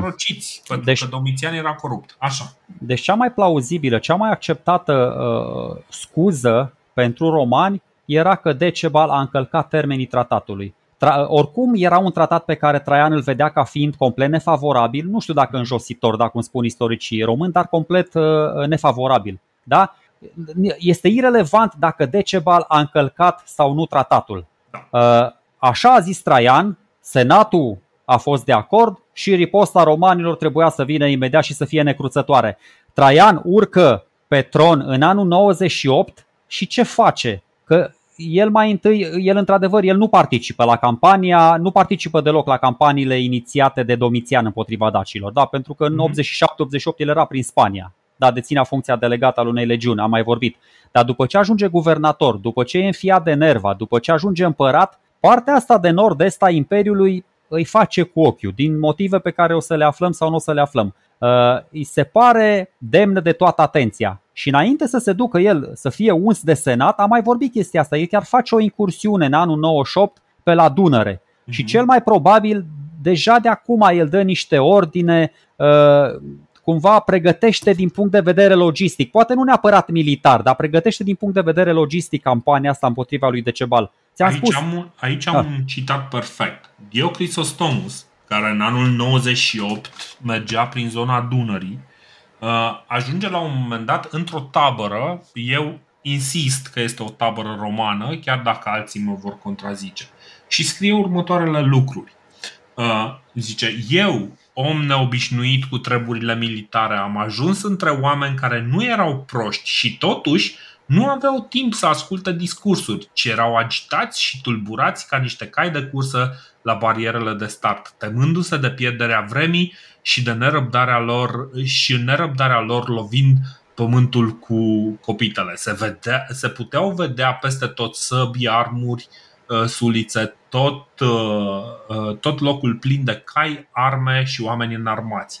Eram singuratic în mijlocul acestor gazde, netulburat, un pașnic observator al războiului, slab la trup și bătrân, fără a purta un sceptru de aur sau pancile sfinte ale, uh, ale vreunui zeu, ajungând în tabără după o călătorie pentru a cere eliberarea vreunei fiice, ci dorind să văd oameni puternici care se luptă pentru putere și dominație, iar oponenții lor pentru libertate și pământul strămoșesc. Asta este ceea ce zice Dio Crisostomus. Deci, mie, pe scurt, ăsta este anul 98, anul în care și Traian trece pe aici prin, uh, prin zona asta și ăștia se pregătesc de război. Din anul 98. Bun, hai să mai fac o comparație. Uite, deci exact cum spui tu, asta se întâmplă în anul 98, da? Confruntarea mm. propriu-zisă va avea loc în anul 101, ceea ce înseamnă că Traian a ticluit și a pregătit campania asta timp de 3 ani. Da. De, de ce pun accent pe ăștia trei ani? Păi prin comparație, Domitian, de fapt Fuscus, nu Domitian, Fuscus pregătește campania din 87 doar timp de un an. În 85, da, ține minte, atacă Dacii Măiesi, îl omoară pe Sabinus, în anul 86 sunt respinși peste Dunăre și mai pregătește la ceva pe acolo și în anul următor deja Fuscus își ia rușine de la Decebal, da, e învins și e ucis. Și încă o diferență, Așa. încă o diferență esențial între cei doi împărați pe care o, o vede și Pliniu. Domitian alege să numească pe cineva în fruntea operațiunilor militare de fiecare dată. Mai întâi pe Fuscus, după aia pe Tetius Iulianus, pentru că el nu era un militar de carieră. Uh-huh. În timp ce Traian, bă, Traian se duce el însuși în fruntea legiunilor, se duce să coordoneze, se duce să-și motiveze soldații, era ca un pește în apă. Deci Traian în campaniile militare, ăla era elementul lui. Traian nu știa să scrie, nu, știa, nu era un om politic extraordinar, nu spunea discursuri, discursuri din astea super patetice, super pline de enfază. Nu era Cicero sau Cezar. De Traian asta era Traian. tu, cărțile lui sunt slabe, nu? Da, sunt proaste, sunt absolut odioase. Adică, adică omul cred că de aia zic, că se uitau ea, cred că n-au înțeles, adică oamenii, nu știu, poate columna aia prezintă bătăliile romanilor cu apașii, habar n-am, adică poate au înțeles complet altceva din carte. Da, în fine, deci asta spun. Poate nu pare un lucru așa de, de, de mare la prima vedere, dar eu zic că este. Pentru că mhm. Traian, înainte să fie un împărat, băi, e un militar. Da. Și, și mânca militarie pe pâine, frate. Deci s-a dus, se va, se va vedea asta în campanie. Una e când uh, împăratul tău e la Roma și pe tine te conduce, mă rog, nu zic că sunt nei ca nimeni, că nici Fuscus, nici Tetius Iulianus, nici Opiu ăsta, Sabinus, Opius Sabinus nu erau nei ca nimeni, din potrivă. Dar bă, când vine, când vine altcumva ești motivat, altcumva când v-am mai spus de atâtea vine ori. Șeful cel mai șef. Vine șeful cel mai șef. Bă, soldații din, din tabăra lui Pompei, din tabăra lui Cato, din tabăra lui uh, Labinus erau la fel de puternici ca soldații din tabăra lui Cezar. Dar nu erau Cezar. Uh-huh. Bă, îl aveai pe Cezar lângă tine, frate, erai super însuflețit, avem și mărturiile alea prin care făceau soldații din jurul lui Cezar fapte eroice. Asta înseamnă Asta înseamnă să fii un lider puternic. Este cea mai importantă calitate când sorții de izbândă sunt schimbători, când nu știi exact încotro se va, se va uh, îndrepta uh, acul victoriei, bă, atunci te uiți la generalul tău și ăla te, te inspiră. Nu contează care, Sigers, care, tot felul de prostii, dar te duci, ăla mhm. face diferența în momentele alea. De aia, Că vorbeam, uh, deci aici, aici e perfect. Uh, Traian este un, uh, un militar ce e foarte preocupat de pregătirile astea, dar hai să discutăm un pic ce înseamnă aceste pregătiri. Ce? Hai să mai, hai să mai spune la cauze, că rămăsesem la cauze așa. și am zis una, două, tot așa. Deci el zicea, bă, contractul ăsta e nefavorabil, nu-mi convine. Okay. Și a invocat, sau mă rog, ea a făcut pe ăștia să înțeleagă le-a indus uh, cumva ideea asta în minte că Decebal încalcă Uh, constant tratatul. Ți-am spus, nu înseamnă că Decebal chiar face asta. E foarte probabil să nu o facă deloc, săracul. Chiar să fie mulțumit de banii ăia, să-i folosească. Na, a avut noroc. Bă, ne-ați dat banii ăștia paușal, am avut noroc că nu ne-au atacat nimeni acum. Na, nu v-au atacat nici pe voi unii și alții, na, trai nineacă. Dar uh, cum putea totuși, uh, da, Traian zice, bă, ăsta a încălcat flagrant uh, uh, tratatul de pace. Cum putea, ce putea să facă Decebal? Și am stat și m-am gândit Prima chestie care apare și la Cassius Dio și e o obiecție importantă, am spus, le permite foarte multor dușmani ai Romei să vină în regatul său. Dușmani, dezertori, îi găzduiește și uh, tratatul, mai mult ca sigur că tratatul de pe vremea lui Domitian spunea, bă, dacă îi prinzi, dacă vin la tine, îi trebuie să-i restitui, îi așa prevedea că mai mult ca sigur, exact. așa cred eu. Dar Decebal îi ține la, la el. Aici am o chestie foarte importantă de zis. Și asta este una, și mersi mult că practic mi-ai, mi-ai pus asta la fileu ca Federer lui, uh, lui Nadal la Roland Garros. Bă, sper deci, să dai în buta fileului. Exact. Nu, că Nadal nu ratează la Roland Garros. Uh, deci, lucrurile sunt, uh, sunt în felul următor. Noi nu știm foarte multe despre ce s-a întâmplat în epoca lui Traian. De fapt, este atât de multă uh, uh, armonie și atât de multă iubire față de Traian, încât e imposibil să fie real lucrul ăsta. Și în momentul în care vorbim de niște trădători, niște oameni care fug, adică de ce ai fugit din Roma, care este vârful civilizației? De ce ai fugit din cea mai civilizată uh, țară pe care o cunoști de ce ai fugit la, un, uh, la niște barbari? Răspunsul este că a existat o poziție, deci ăsta e răspunsul meu și suspiciunea mea. A existat o poziție la adresa lui, uh, lui Traian, opoziția la adresa lui Traian s-a dus așa cum a făcut-o și, nu știu, Pompei în momentul în care s-a refugiat în uh, Grecia, s-au dus la Decebal să strângă uh, Uh, să-și strângă resurse și să se întoarcă contra Romei, contra lui Traian. Asta s-au dus la Decebal, așa e, s-au dus la Decebal, nu doar la Decebal, s-au dus și în Partia. Pentru că la început, am mai discutat noi chestia asta, la început au fost doi candidați pentru ocuparea tronului, pentru, ocupația, uh, pentru ocuparea funcției de princeps. A fost Traian și a mai fost guvernatorul Siriei, care a fost imediat tras pe linie moartă. Și mhm. după aia Traian a avut grijă să le elimine și pe Uh, prefectul pretoriului, da, cum spune Cassius Dio, l-a, l-a dat la o parte, așa ca să nu zică. Spune elegant că l-a, l-a ucis. Dar să spunem, să spunem că într-adevăr uh, erau și niște facțiuni dizidente în, uh, în Roma care au venit la Decebal.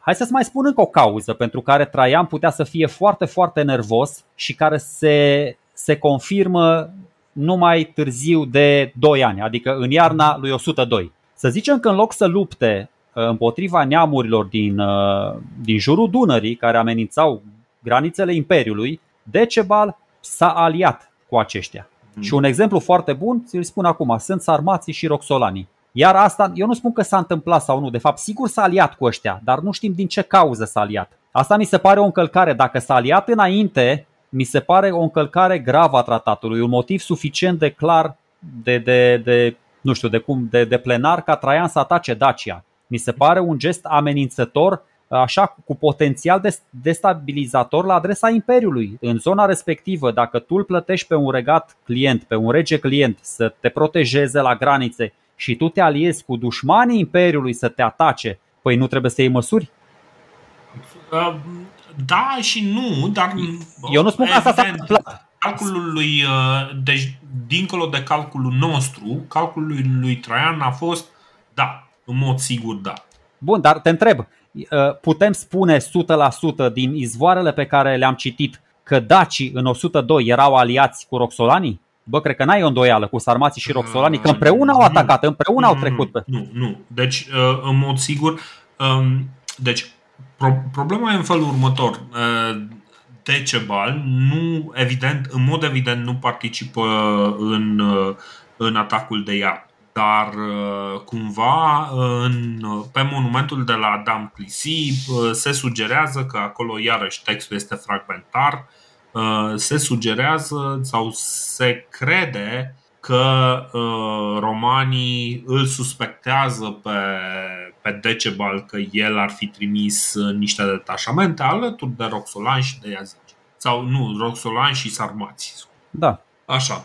Păi da, dar nu, nu, trebuie, nu trebuie Decebal să participe, să participe în persoană. Exact. Că Decebal era băiat deștept, avea mai mulți centri de putere, mai avea, îl mai avea pe Vezina, avea viceregele, îl trimitea pe ăla acolo, el stătea să, că era un stalemate, era cumva, era, era într-un șah cu România atunci, o să ajungem la episodul ăsta. Eu spun mm. altceva, s-a mai dat o bătălie mult mai aproape de vărsarea Oltului în Dunăre, pe partea asta la altă. Nu cred că aveau cum să ajungă sarmații și roxolanii până acolo. La Adam Plisi, într-adevăr, putem să presupunem, putem să zicem că a inventat Cassius Dio și ăștia să bă, au băgat din burtă niște daci. Dar mai jos, uh, în dreptul uh, Nicopolelui sau mai încoace, mai pe la Vidin, unde a mai fost o bătălie, nu știu dacă au ajuns roxolanii până acolo. Da. În mod sigur, în mod sigur. Deci, într-adevăr, ideea asta de alianță e posibil să, să fie o treabă reală și este posibil ca, într-adevăr, uh, Traian să fi știut de această alianță și să fi luat măsuri uh, din timp, să fi vrut să facă un război, uh, un război, să zicem așa, să cât timp uh, alianțele nu sunt atât de sigure. Mai am două potențiale cauze așa. și după aia te las să mă tragi de, să mă orechezi.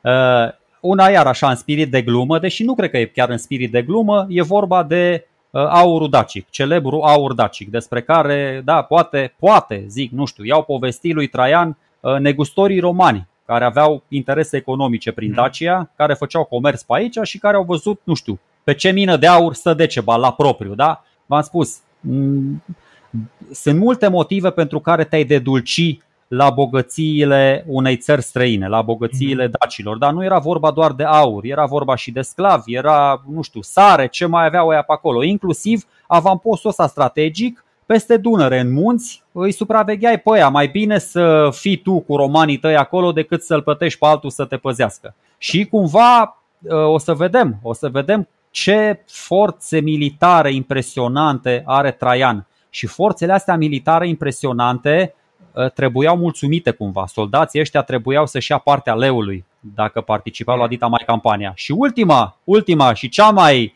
uh, tare cauză este tot Cezar până la urmă, Iulius Cezar, care era idolul lui Traian. Sunt aproape Așa. sigur de chestia asta. Ambii erau militari de carieră, da? Cu plus evident pe partea politică, pe partea literar, oratorică pentru Cezar. Da? Uh-huh. Haideți să ne amintim, haideți să ne amintim care a fost testamentul lui Cezar uh, pe partea de politică externă pe care a încercat să-l pună în practică și Octavian. Dar au început atunci uh, războaiele civile care au izbucnit după anul 44-43, n-a mai apucat. Uh-huh.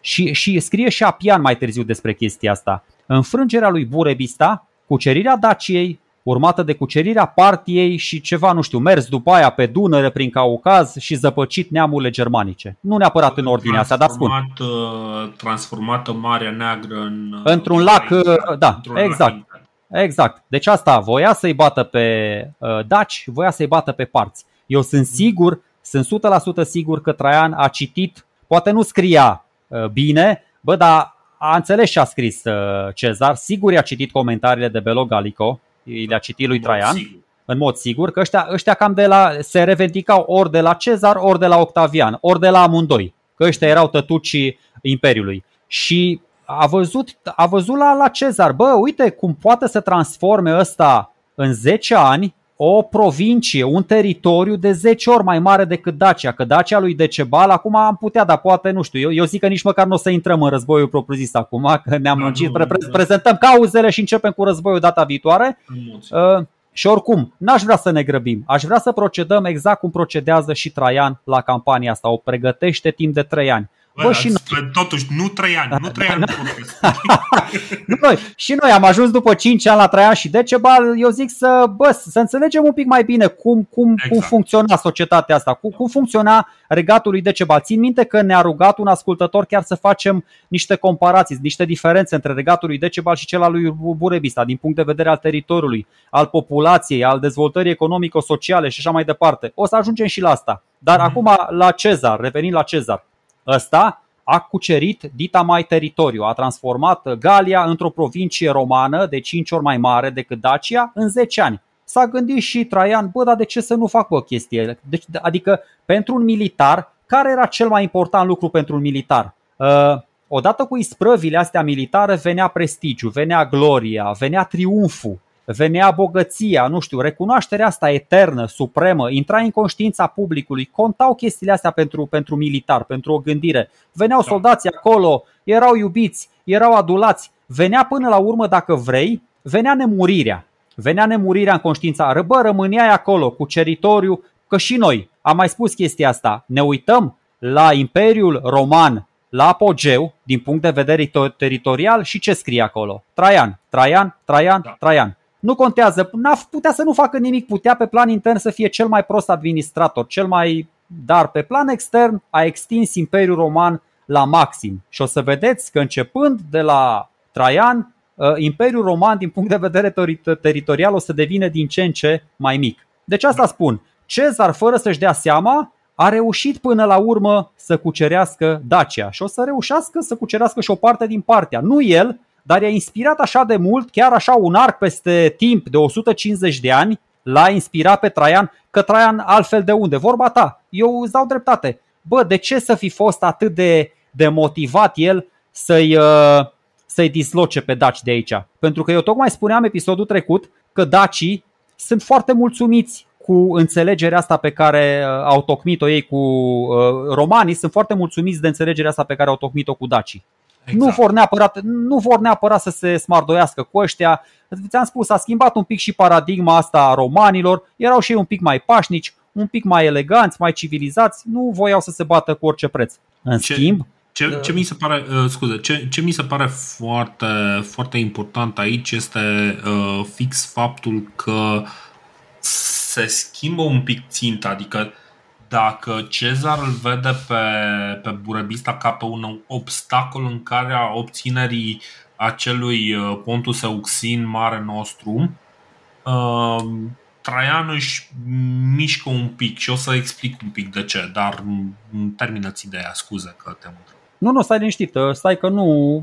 Cam, cam asta era. Ah, deci ah, okay. Cezar era ultima, ultima redută în, cumva, în descrierea cauzelor, dar mai mult ca sigur Uh, nu e o singură cauză singulară, asta vreau să spun. Cel mai da, probabil da, da. Este, un, este un cumul de cauze, adică nu putem ști exact în ce măsură și cât de mult a cântărit fiecare, dar putem să vă explicăm puțin mai bine contextul ca, ca să înțelegem ce urmează în continuare, pentru că dacă nu înțelegem, e ca la istorie, știți când vă întreabă doamna profesoară, copilași, care au fost cauzele? Băi, foarte, sunt foarte importante cauzele, totul lumea asta are o cauză. Da. Nu neapărat e cineva vinovat, dar există o cauză. Mm-hmm. Uh, deci, ce vreau eu să zic este că motivul pentru care uh, Cezar se uită către, către pontul Euxin ca mare nostru uh, și Traian se uită către Dacia ca o eventuală extensie a Imperiului Roman este unul destul de simplu. Ambele sunt sisteme economice în relativ închise, funcționale. Pe vremea lui Cezar, uh, Marea Neagră este un sistem economic complex dezvoltat în vreo 800 de ani de, uh, de orașele grecești. Și sistemul ăsta economic este un sistem funcțional care încă cumva este dependent de Grecia, de Magna Grecia, de Grecia, uh, de Grecia, Grecie. Da? Um, în, uh, în perioada lui, uh, lui Traian lucrurile nu mai stau chiar atât de mm, tare. Adică cumva Traian a primit o moezie inferior care o moezia care avea deja mare parte din cetățile grecești de interes și nu știu dacă mai interesează atât de mult uh, sistemul economic din uh, pontul Euxin, care nici nu pare să debordeze de, de bogăție în perioada asta, și mai degrabă se uită la sistemul economic de pe principalele râuri din, uh, din bazinul hidrografic Old Mureș, știi? Adică, practic, Dacia.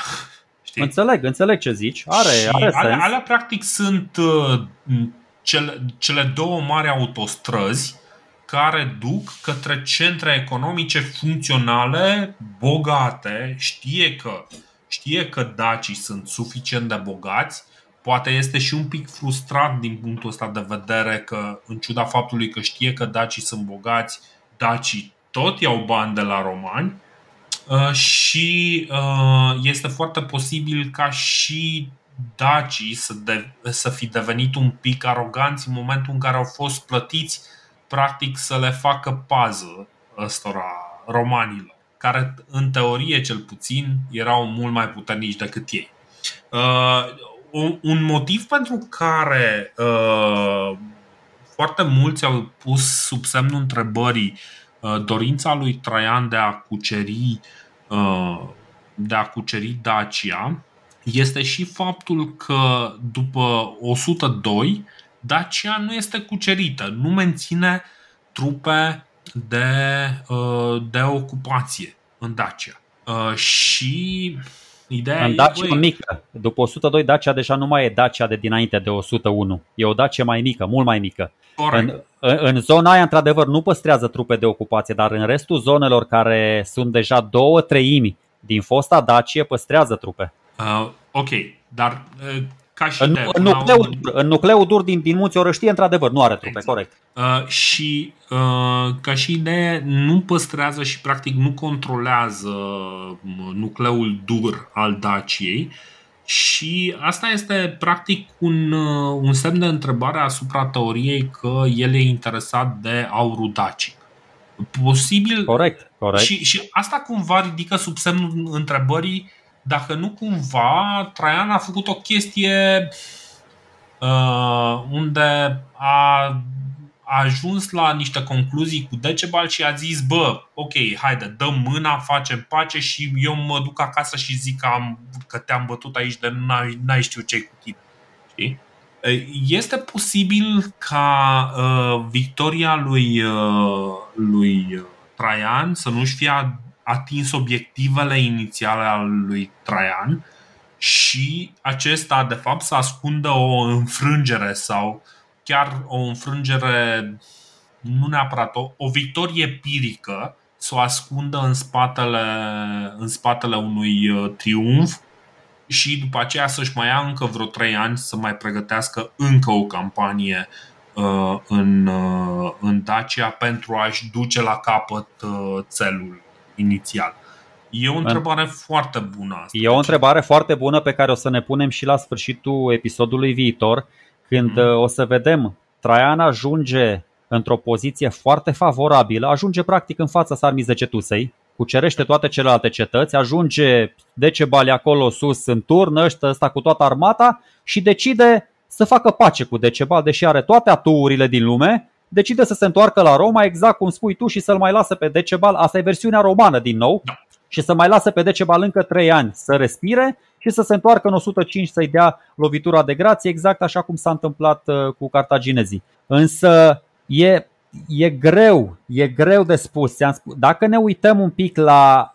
Adică eu înțeleg ce zici și mi-aș dori să ai dreptate, crede-mă, cu sufletul sunt așa, uh, sunt de partea ta. Dar când mă uit la numere, când mă uit la ce numere vehiculează ăștia, că zic toți că a adus Deci impresionantă și cu asta începem, intrăm un pic așa, povestim două, trei chestii despre prima mm. campanie și o lăsăm așa în coadă de pește, fără să tragem cine știe ce concluzii. Uh, bă, când te uiți la numerele alea, sunt impresionante, Dorine. Nu e vorba doar de 12, 13, 14 legiuni, că alea sunt ok, 55, 65 de mii, mă rog, 70 de mii. Cam atât a putea să strângă până la urmă dacă se scremea foarte tare și Decebal și cu aliații. 40 de mii cu restul, da? Eu las că o să mă întorc episodul viitor la diferența dintre utopicul 200 de mii de pe vremea lui Burebista, că nu știi dacă putea să nu putea în, în federația aia, în megaloarhe aia, nu puteai fi sigur că populația lui Burebista era mult mai heterogenă. Populația lui Decebal, bă, erau doar daci de-ai lui. Adică chiar mhm. se putea baza pe ei. Și cu aliații să zicem că putea să facă 40-50 de mii. Dar Traian cărăbănește 150, deci pe lângă legionarii aia jet be jet, Traian aduce oameni din Numidia, din Spania, din Siria, din Asia, de peste tot, din tot imperiu, încât își dublează efectivele, adică sunt mai mulți nelegionari în armata lui uh, Traian decât legionari. Și inclusiv, uh, și asta, asta trebuie amintită, inclusiv triburi, triburi dacice. dacice. De acord, inclusiv deci... trebuie dacice, dar e o diferență. Tu aici auzici poate un pic așa cu un răutăcism. Nu. Nu, nu înseamnă că asta este politica oficială a Daciei. Dacă tu ai niște triburi din afara pe care nu le poți controla, nu-ți poți impune autoritatea asupra lor, dacă triburile astea decid să lupte de, patria, de partea lui Traian, de partea romanilor, mm. nu e vina ta. Asta nu înseamnă că dacii erau de partea Romei. Deci nu înseamnă chestia asta și vreau să reamintesc uh, lucrul ăsta că uh, inclusiv pe columnă sunt puși romani în tabăra dacică, Dacilor, da, luptând da, da. contra lui Traian. Asta e deci, interpretarea, da, da. Da, deci uh, trebuie înțeles lucrul ăsta și e foarte probabil ca acolo să fie un real inamic al, uh, al lui Traian nu neapărat un inamic al Romei și poate că Decebal nu are un război cu Roma, are un război cu Traian. Iarăși e, e, e un punct uh, important. Uh, bă, ești tare, bă, maestră, ești bun, mă, ești bun, deci fără să vorbește gura fără tine, dar îți spun, chestiile astea să, nu, să nu vorbește gura fără mine. Nu mă, glumesc. Bă, exact, deci uite, exact asta spune Cassius Dio. A, spune Cassius Dio o chestie super tare, că de fapt Decebal uh, nu l-a bătut pe Domitian, i-a bătut pe Roman și acum când a venit Traian, deși e foarte tare citatul ăla și acum când spui tu chestiile astea, uh, îl văd cu alți ochi. O să mă pregătesc pentru episodul viitor ca să-l interpretez în not, în cheia asta pe care ai spus-o tu acum, adică să văd că are, are un, adică mă pot lega de ceva, are un sens. Stai să vedem. Deci după ce a petrecut o vreme în Roma, a pornit o campanie împotriva dacilor. Se uitase la faptele lor uh, din trecut și se supărase când văzuse câți bani primeau în fiecare an. În plus a văzut e numai bine că tot discutam cauzele. Da, în da, plus da, a văzut că erau uh, și că erau din ce în ce mai puternici și mai mândri. Când a aflat de venirea lui, Decebal s-a speriat pentru că știa foarte bine că nu pe romanii îi învinsese înainte, ci pe Domitian, iar acum avea să lupte și împotriva romanilor și a lui Traian împăratul. Corect, corect. Dar vezi tu, asta e o minciună, dacă ne uităm. Deci e o minciună yes. la uh, Cassius Dio ce spune aici, pentru că, deci, uh, o chestie, doar, doar așa, uh, analiză strictă pe text. Bă, Decebal și dacii lui chiar i-au biruit pe romani pe vremea lui, lui, lui Domitian. Deci au bătut de două ori. Au, vorbeam episodul trecut, i-au bătut și acasă și în deplasare, i-au bătut și de o parte și de alta Dunării, indiscutabil. Dar Decebal nu l-a bătut niciodată pe Domitian. Domitian nu a condus campaniile astea militare, nici pe cea din 86-87, nici pe cea din 88-89. Decebal i-a bătut pe romani când i-a bătut. Da. Iar de data asta, deci Cassius Dio, nu știu, vorbește să nu tacă sau mă rog, scrie să nu uite literele alfabetului latin, că el scrie, nu vorbește. Deci, nu, uh, scrie în, în Scrie greacă. în greacă, în greacă, scuze, da, așa este. Uh, deci, uh, ce observ aici la Cassius Dio, dacă mai era nevoie încă o dată să subliniez chestia asta, bă, cum poți să denigrezi un om absolut gratuit? Și la fel de gratuit poți să-l curezi de scame pe altul. Deci, pe Domitian îl prezintă ca ultimul om, ultimul exact. ciumpalac, nici măcar n-a participat la război, dar Decebal l-a bătut și vine Traian care n-a făcut nimic deocamdată și bă, s-a speriat Decebal de el, fai, numai numele de Traian deja l-a făcut să intre în fibrilații. De, de asta zic că noi nu avem decât uh, materialele de propagandă ale uh, Romei și atât a supraviețuit. Um, și nu avem. Uh, deci, uh, cel mai important este. Deci, ăsta să nu uităm, Traian este văzut ca al doilea bun împărat uh, din seria celor cinci împărați buni pe care o numea Edward Gibbon în 1700 și ceva. A scris el marea lui carte. Um, ideea este că faptul că nu a supraviețuit nicio opinie uh, disensuală uh, împotriva lui, uh, lui Traian, nu înseamnă că lumea este foarte de acord. Să nu uităm că Tacitus, oricât de încântat a fost el, mamă, extraordinar, a venit lumina lumii și ne-a luminat pe toți în momentul în care a venit Chuck Norris în uh, Roma. Uh, Uh, Tacitul zice, băi, o să scriu despre asta cea mai mare epopee și nu o scrie niciodată. Lucrul ăsta trebuie să nu-l uităm. Trebuie să păi, nu-l uităm. Am mai spus și la Octavian uh, și la Nero și să știi că atunci când nu ai decât un singur punct de vedere, înseamnă că suveranul ăla este cel mai tiran cu putință. De aia eu și spuneam, uite-te la Nero. Nero e prezentat, bă, Nero este cel mai liberal Uh, principe pe care l-a avut Imperiul până acum. Pentru că se legau toți de el, își băteau joc, era artist, uh, complotau, îl luau la mișto. Bă, pe Traian nu-și permitea nimeni să-l ia la mișto. Pe, ține minte, nici pe Domitian, dar nici pe ăsta, pe tatălui Domitian, cum Vespasian. Bă, pe Ves- de ce s-a se supărat dacă nu-l saluta? Nu? Deci, când nu supraviețuiește nicio contraopinie, înseamnă că e o problemă. Și să ne uităm acum, na, cu toată dragostea, eu sunt cumva așa rusofil, dar Uh, când te uiți la ce răsuflă din, uh, din Est și din Rusia și din China și când lucrurile sunt prezentate, bă, e clar, e clar că e o mână forte acolo. Da. E clar că nu e un regim din ăsta foarte în care poți să spui ce vrei tu. De aia Ca și prin România. Să nu uităm, deci să, să nu uităm acest aspect. Avem libertatea să-l înjurăm inclusiv pe uh, Iohannis da, da, în fiecare zi, corect. Și pe avem un general în fruntea guvernului în momentul ăsta și pot să zic fără absolut nicio perdea orice înjurătură la adresa lui,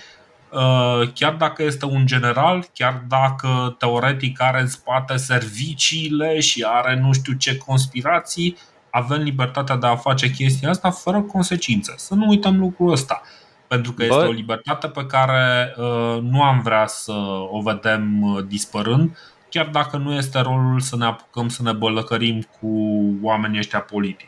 Eu în niciun caz, eu, eu nu vreau să-l jignesc pe Ciucă, eu vreau doar să spun despre Ciucă că dacă el ar fi coordonat și ar fi condus campania asta a romanilor împotriva dacilor, luau romanii cea mai mare bătaie din istorie. Deci atât de, atât de meseriaș era el la... Nu, nu degeaba se numește ciuca bătăilor. Adică... Asta zic. Deci... Bun, ok. Acum, hai, hai, mai avem încă 10 minute și aș vrea să, să mai discutăm despre niște pregătiri foarte importante. Deci cu ocazia asta, pentru că tot am stat cu nasul în, uh, în uh, documente, Uh, na, ce am văzut uh, a fost că uh, chiar dacă mm, și avem citatul ăla din, din Panegiric în care Pliniu ne spune că mamă, dregii ăștia sunt puși pe harță și nu știu ce, realitatea ne arată că mai pus pe harță este poporul roman, partea de la sud de Dunăre. Vedem în Diocrisostomus uh, niște oameni care sunt puși uh, sunt, se pregătesc asidu pentru, pentru război, dar nu, nu vedem numai în, uh, în, la Diocrisostomus, vedem și, uh, și lucruri lăsate ca vesticii arheologice. Avem, de exemplu, în zona porților de fier, care în sfârșit am înțeles ce este așa de magnific în legătură cu porțile de fier. Uh, în zona unde acum este hidrocentrala, porțile de fier și apropo se numea porțile de fier și atunci, sau cazanele, este o zonă unde Dunărea nu, este, nu era foarte navigabilă, pentru că erau, uh, practic, uh, Dunărea curge printre, uh, printre stânci și unele apar, sunt foarte aproape de suprafață ca niște corali, ca o, Uh, ca o barieră de corali. Zona respectivă e foarte dificilă pentru, uh, pentru navigatori. Um, ăsta este un motiv pentru care acolo este și un pic mai ușor să construiască un pod peste Dunăre, apropo, uh, pentru că este foarte ușor să, uh, să construiască practic pe pilonii de piatră care deja există. Există deja fundație de piatră și uh, care nu, nu poate fi trecută. Există mai multe lucrări făcute tot în perioada asta în, uh, pe acolo Uh, lucrări care par un pic faraonice, niște drumuri prin niște munți foarte abrupți.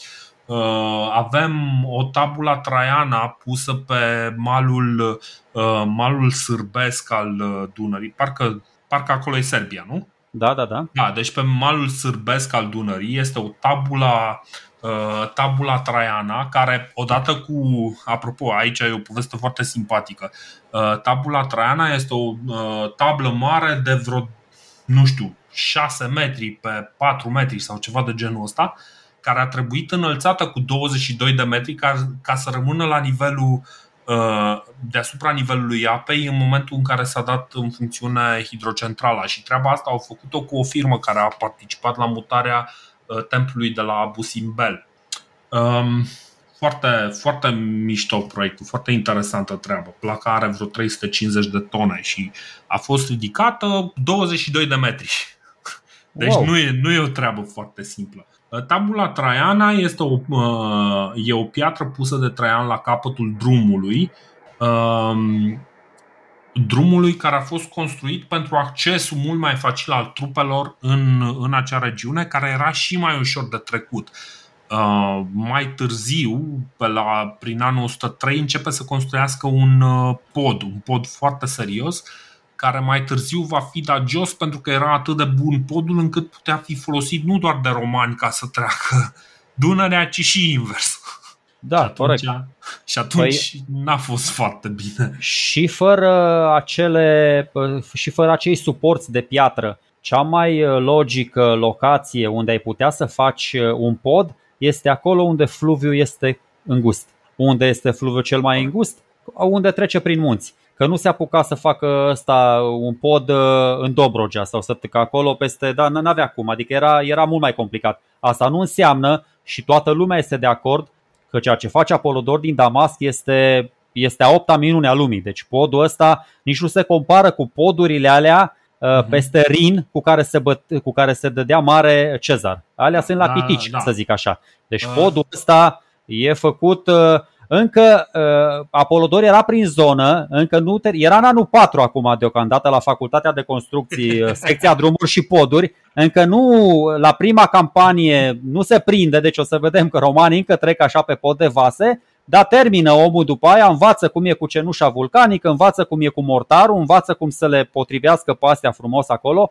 Cred că dacă nu mă înșel, deviază un pic din aproape în aproape uh, Dunăre, așa un pic, adică având, uh, e și o diferență de nivel mai mare și pot, pot să cadă apele așa sub un anumit unghi, construiește podul ăla senzațional pe care asta e, știi, pe principiu eu te-am făcut, eu te omor, romanii îl construiesc, romanii îl distrug. Da, exact. Uh, ce, ce se mai întâmplă acolo e că uh, mai încearcă pentru a face navigabilă zona respectivă, pentru că, din nou, era greu navigabilă și trebuia trecută cu foarte multă atenție uh, zona respectivă, Traian uh, pune, uh, practic începe să construiască un canal. Canalul respectiv nu a fost terminat niciodată, dar există urmele de început de canal care să ocolească zona problematică a cazanelor și a porților de fier la, la Dunăre. Uh, și uh, da, ce alte pregătiri? Uh, își trimite oamenii de încredere să, să aibă un contact mai apropiat cu, cu trupele. Sunt numiți din timp oameni precum Caius Cilinius Proculus, Marcus Laberius Maximus, Iulius Ursus Servianus, care va fi înlocuit un pic mai târziu, Quintus Glitius Attilus Agricola și uh, Uh, care va fi de fapt uh, omul care îl va, unul din oamenii care îl va însoți pe Traian în uh, campanie. Dar ca și idee, își pregătește armatele și așa cum vedeam și la Diocrisostomus, există, există o efervescență a părții romane de Dunăre, unde romanii se pregătesc pentru conflict și știu că conflictul va veni, indiferent, indiferent de ce se va întâmpla și cumva pare inevitabil acest, acest conflict. Așa Re- că... Revenind un pic, da, ok, zi. e foarte bine că na, uh, specialiștii, într-adevăr, uh, specialiștii, profesioniștii vorbesc despre logistică, amatorii vorbesc despre tactică. Traian își pregătește acum logistica din, uh, din gros. Uh, mi se pare și efortul ăsta militar la care o să mă întorc episodul viitor, mi se pare un, un, un efort militar periculos de, de vânjos, ca să zic așa. Adică dacă ei toate legiunile, toate trupele auxiliare din provinciile astea de graniță, cum face el, există riscul și scria foarte frumos un, un pasaj uh, Flavius Iosefus, uh, există riscul să-ți fie atacate aceste provincii dacă ai mm-hmm. foarte puține trupe uh, în provincii. Dar Traian cumva știu să gestioneze și situația asta până la urmă pentru că, nu știu, ori a avut noroc, ori, adică ideea e că nu i s-a răsculat nimeni. În, în toți anii ăștia nu i s-a răsculat nimeni prin nicio provincie sau nu și, sau nu știm noi, adică na, dar teoretic n-a pierdut de sub control niciun, niciun a, a fost la finalul, sunt niște răscoale evreiești la finalul domniei destul de importante, uh-huh. unde o să participe și un tip din ăsta foarte, un tip extraordinar de tare. E, o, e un tip, nu mai știu cum îl cheamă, un comandant Uh, Maur, numidian, care comandă cavaleria, care găsește până la urmă steagurile lui Fuscus într-o cetate, cred că la Costei sau la Blidaru, uh, dar uh, o să vedem, o să vedem că are într-adevăr în jurul lui niște oameni extraordinar de buni, ăștia pe care i-ai descris tu, care până la urmă sunt guvernatorul Panoniei, guvernatorul Moesiei inferior, guvernatorul Moesiei superior, adică oamenii care se ocupă până la urmă de mobilizarea trupelor, de asigurarea transportului, Uh, din punct de vedere logistic, până acum, în ăștia trei ani, s-au construit foarte multe drumuri la sud de Dunăre și o să vedem cât de important e să poți să ajungi prin dreapta Dunării de la Cazane până la Adam Plisi, de exemplu, când te atacă unii prin surprindere. Deci e foarte important că ai aceste căi de transport. Ok, și fluvial, dar iarna nu poți să mergi așa și atunci trebuie să te deplasezi pe drumul paralel cu Dunărea dacă nu poți să ajungi uh, uh, pe cale maritimă, pe cale fluvială, pe cale apelor, mergi pe, pe drum. Exact. Și tot, tot felul de geniști, tot felul de meșteri din ăștia de război, tot felul de prelați, că știți cum e la, la război, adică romanii erau foarte credincioși, tot felul de ceremonii din astea, de purificare, de noroc, de jupiterisme, de tot felul de chestii. Deci era dita mai tabăra când, când sosește Traian aici în tabără în 101, bă, era dita mai arsenalul de oameni. Deci mhm. efectivele astea numerice n-au mai fost atât de însemnate, vă spun eu de când, de la bătălia de la Filipii dintre liberatori și restauratori. Corect. Deci uh... 100, nu știu câte mii într-o parte, 100 nu știu câte mii în alta. Acum sunt 150 de mii aici. Mi se pare cifra puțin exagerată, numărul puțin exagerat, dar... E foarte posibil să fie doar puțin exagerat. Ok, ah. puțin exagerat. Dar nu ți se pare dubios când ai, când numărul populației neromanizate, pentru că erau pedeștri, erau uh, călare, cohorte ale, toți ăștia erau veniți din toate provinciile. Nu, ăștia nu erau cetățeni romani, erau mai mulți necetățeni decât da. legionari. Dar uh, nu contează. Până la urmă, nu știu dacă percepția de naționalitate era aceeași pe care o avem noi acum, adică în mod sigur nu există. Nu era, nu, nu era, era percepția de nedreptate. Pentru că tu luptai cot la cot cu unul care avea mai multe drepturi ca tine. Tu erai da, trupa auxiliară, la era legiune. Tu făceai, tu făceai aia pentru, pentru că regele tău te-a trimis acolo, pentru că regele tău avea nevoie de tine acolo. Știi? Și aia e. Faci. Dacă ți se comandă, faci. Um, aș vrea să închei cu o mică introducere a următorului episod, în uh, povestind ce, ce va urma. În 101 uh, este numit consul ordinar, ordinar nu în sensul uh, peiorativ de astăzi, ci ordinar în sensul că este primul consul din an și eliberează rolul uh, de consul în uh, martie 101. Pe 25 martie 101 pornește spre Dacia. știm asta pentru că s-a păstrat rugăciunea rostită la sacrificiu unui bou în templul lui Lares. Carta pretoriană cu Tiberius Claudius Livianus, unul din prefecții pretorieni, prietenul și confidentul lui Lucius Licinius Sura, rechemat din administrarea Germaniei inferior, și Quintus Sosius Senecio, uh, generele lui Frontinus, Frontinus despre care am mai auzit din când în când pentru că uh, îl, uh, l-am mai pomenit ca o sursă prin, prin altă lume. Era cel mai șmecher inginer. Frontinus, inginer da. Da. Frontinus este acum legatus pro pretore.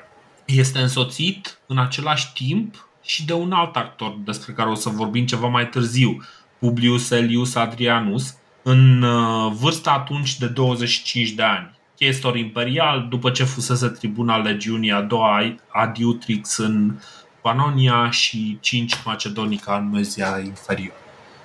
Toți oamenii ăștia au un singur scop. Care este scopul? O să discutăm în episodul viitor. Până atunci, țineți aproape două săptămâni și uh, vom reveni. Da. Mulțumim. Ne auzim. Ne auzim. Salut, salutare.